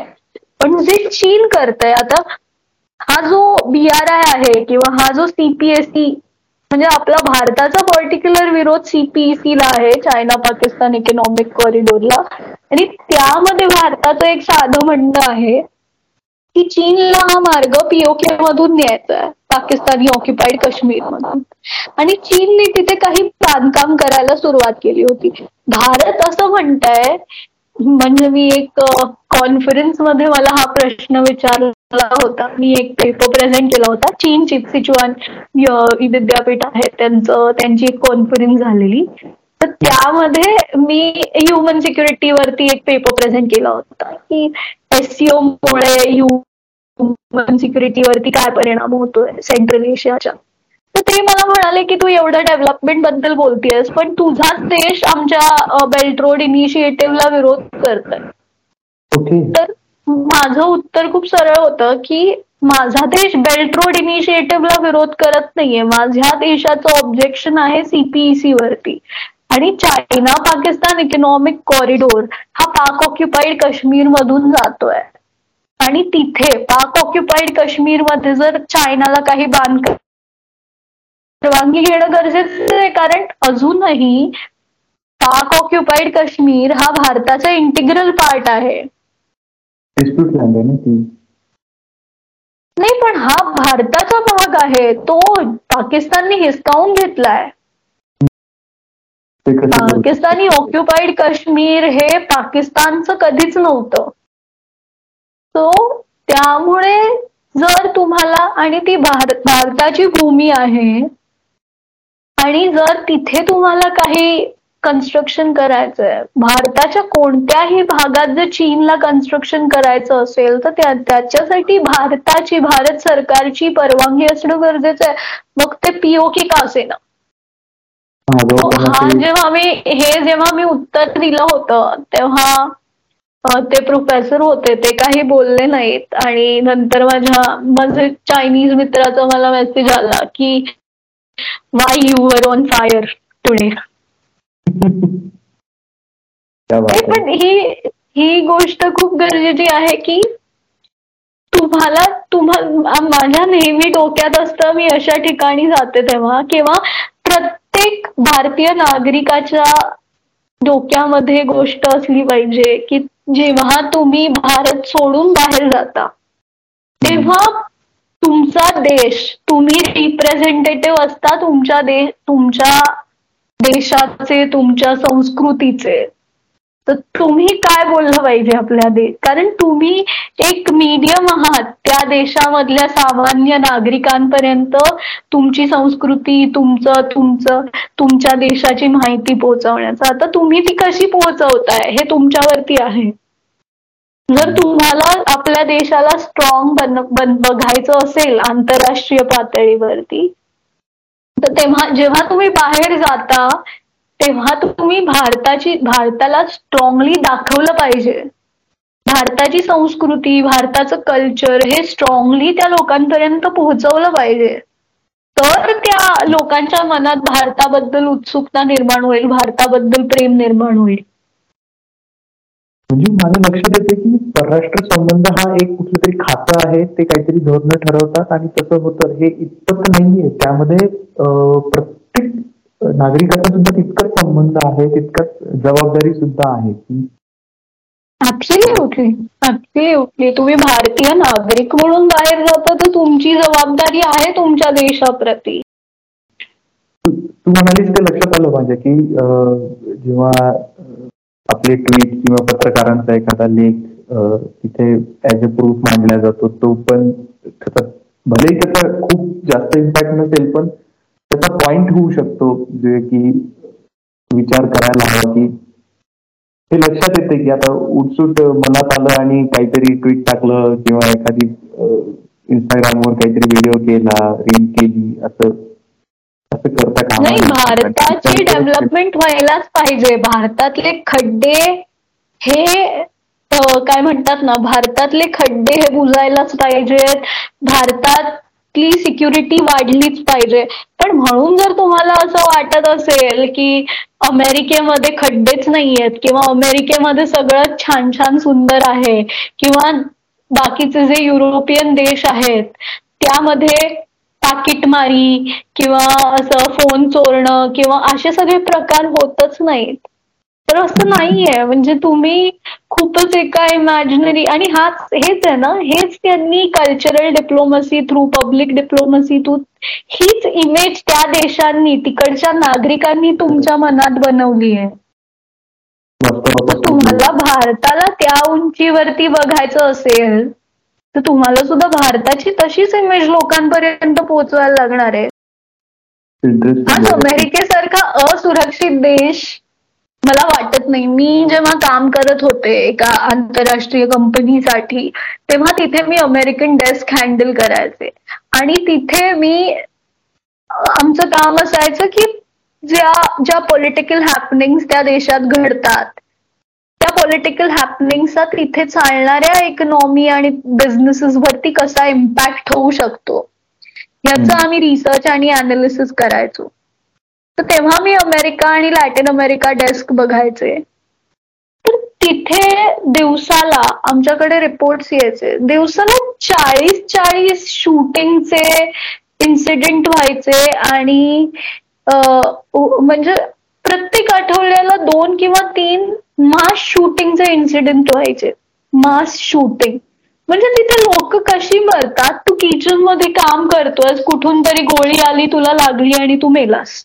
हे अमेरिकेत घडतं. आणि ह्या गोष्टी आणि हा सुद्धा सिक्युरिटीचाच प्रश्न आहे. आपला आपलं युपी आणि बिहार सुद्धा जास्त सेफ आहे अमेरिकेपेक्षा. युपी तर आता आहे बिहार पण सेफ आहे. पण आपलं मत वेगळंच असतं काहीतरी. काय? हो कारण त्या देशांनी स्वतःची इमेज तशी बनवली आहे ना आपल्या डोक्यात.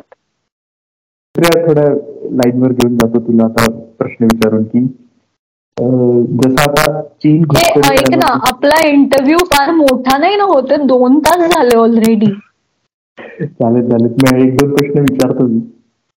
आपण ते अजून अर्धा तास होतील. आपण एका प्रश्नांनी संपवून टाकूया का कारण अतिशय खूप मोठा असेल तर मला नाही वाटत लोक ऐकतील.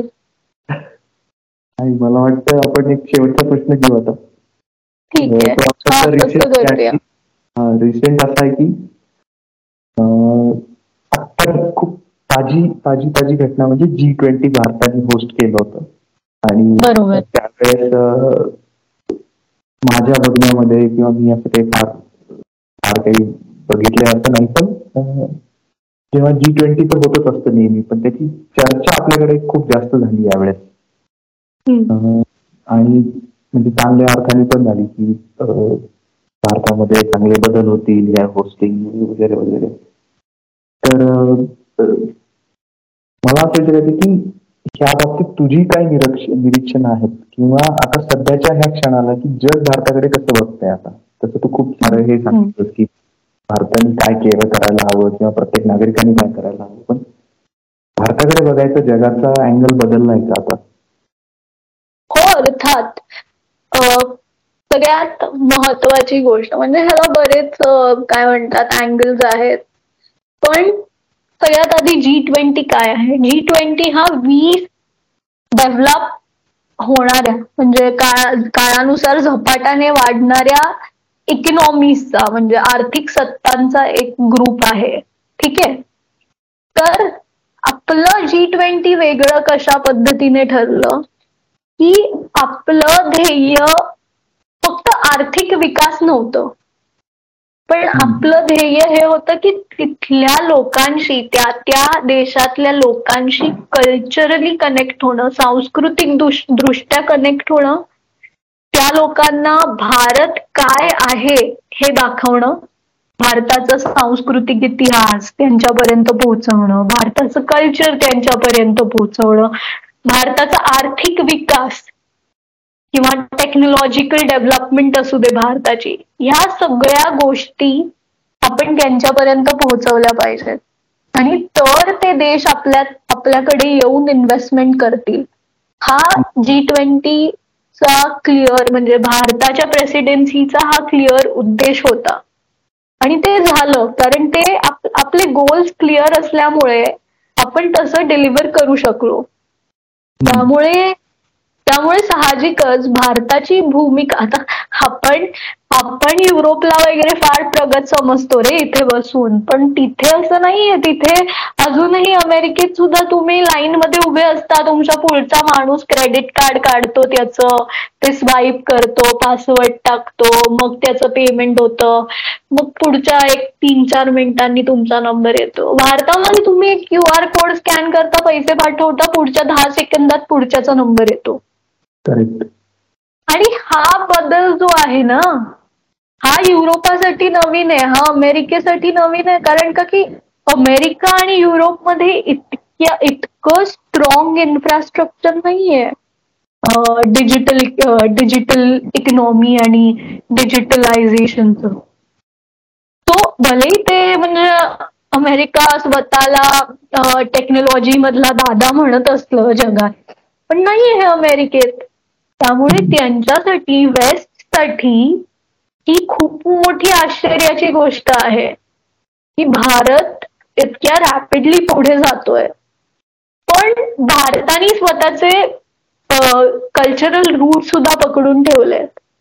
आज जी ट्वेंटी मध्ये जी जी लोक जे मान्यवर आले भारतात त्यांना गिफ्ट भारतीय गव्हर्नमेंटकडून गिफ्ट म्हणून भारताच्या ट्रेडिशनल गोष्टी दिल्या गेल्या. की आपलं पेंटिंग असू दे एखादं मधुबनी पेंटिंग असू दे किंवा वारली पेंटिंग असू दे किंवा ते हस्तिदंतावरती काहीतरी नक्षीकाम केलंय किंवा ट्रेडिशनल ऑर्नमेंट असू दे. अशा गोष्टी जेव्हा आपण गिफ्ट म्हणून देतो तेव्हा आपण त्यांच्याशी कल्चरली जोडले जातो. ओके भारत इतका सुंदरही आहे. परत जी ट्वेंटीच्या ज्या वेगळ्या वेगळ्या मीटिंग झाल्या आर्थिक डेव्हलपमेंट होण्यासाठी ज्या मीटिंग झाल्या त्या भारताने फक्त कॅपिटलमध्ये नाही ठेवल्या. त्या भारताच्या वेगळ्या वेगळ्या भागांमध्ये झाल्या. हो. आणि जी ट्वेंटी मध्ये सगळ्यांनी भाग घेतला प्रत्येक भारतीयाने भाग घेतला. म्हणजे तो काही कोणत्याही अर्थाने का असे ना की काय म्हणतात ते मध्ये मिनिस्ट्रीजकडून खूप कॅम्पेन झाले होते. की तुम्ही राष्ट्रगीत म्हणा तुम्हाला सर्टिफिकेट मिळेल.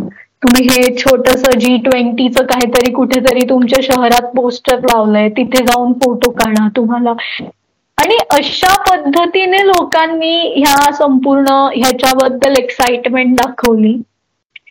आणि त्यामुळे लोकांचं सुद्धा लोकांचं पार्टिसिपेशन आज प्रत्येक कॉलेज प्रत्येक कॉलेजमध्ये होणारी कॉम्पिटिशन ह्यामध्ये जी ट्वेंटीशी रिलेटेड एखादा विषय असायचाच असायचा. हो, शाळांमध्ये सुद्धा त्यांनी प्रमोट केलं होतं ते.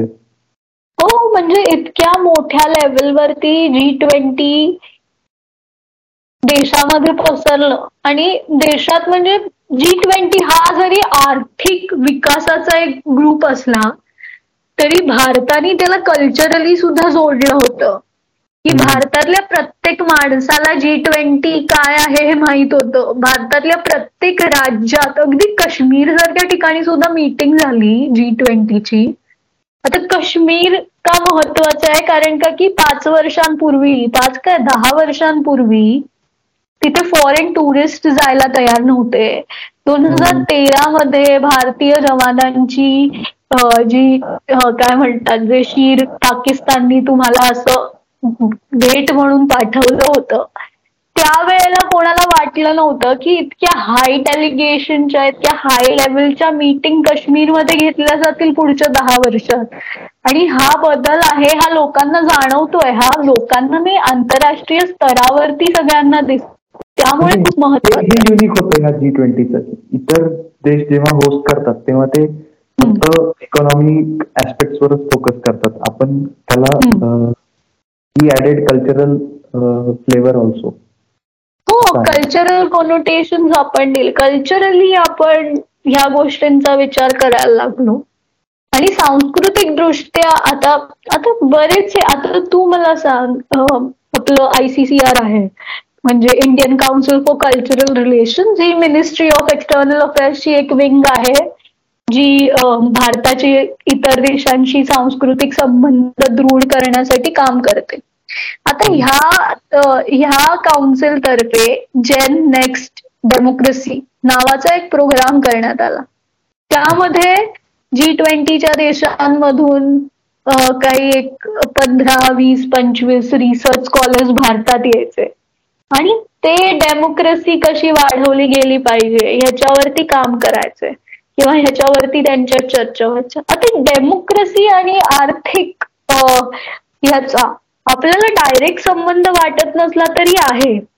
जो देश डेमोक्रेटिकली जास्त इव्हॉल्व्ह असेल तो देश पॉलिटिकली तितका स्टेबल असेल आणि जेवढा जास्त पॉलिटिकली स्टेबल देश असतो तेवढ्या लवकर त्याची आर्थिक वाढ होते.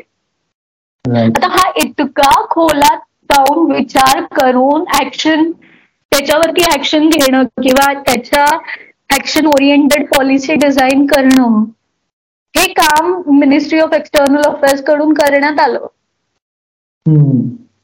आणि त्यामुळे हा आपला जो होता जी ट्वेंटीची आपली जी प्रेसिडेन्सी होती ती जगात इतकी गाजली.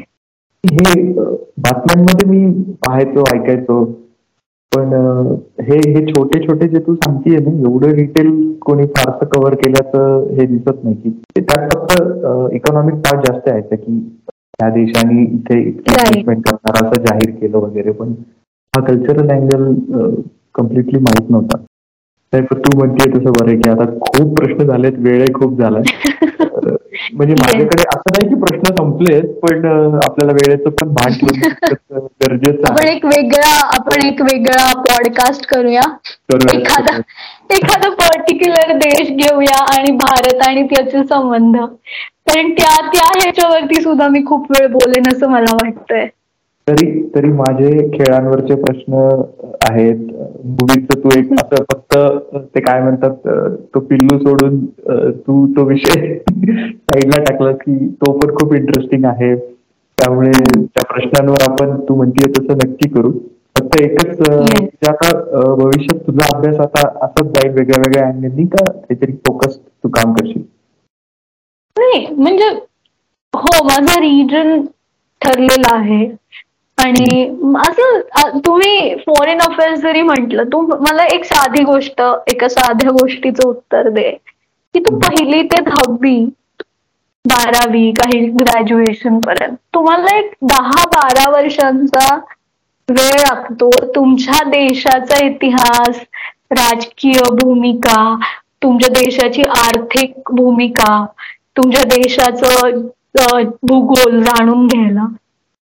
तर तुम्ही म्हणजे जे एक्सपर्ट्स असतात त्यांना स्वतःच्या देशाचं ह्या गोष्टींबद्दल माहिती असायला हवी असते.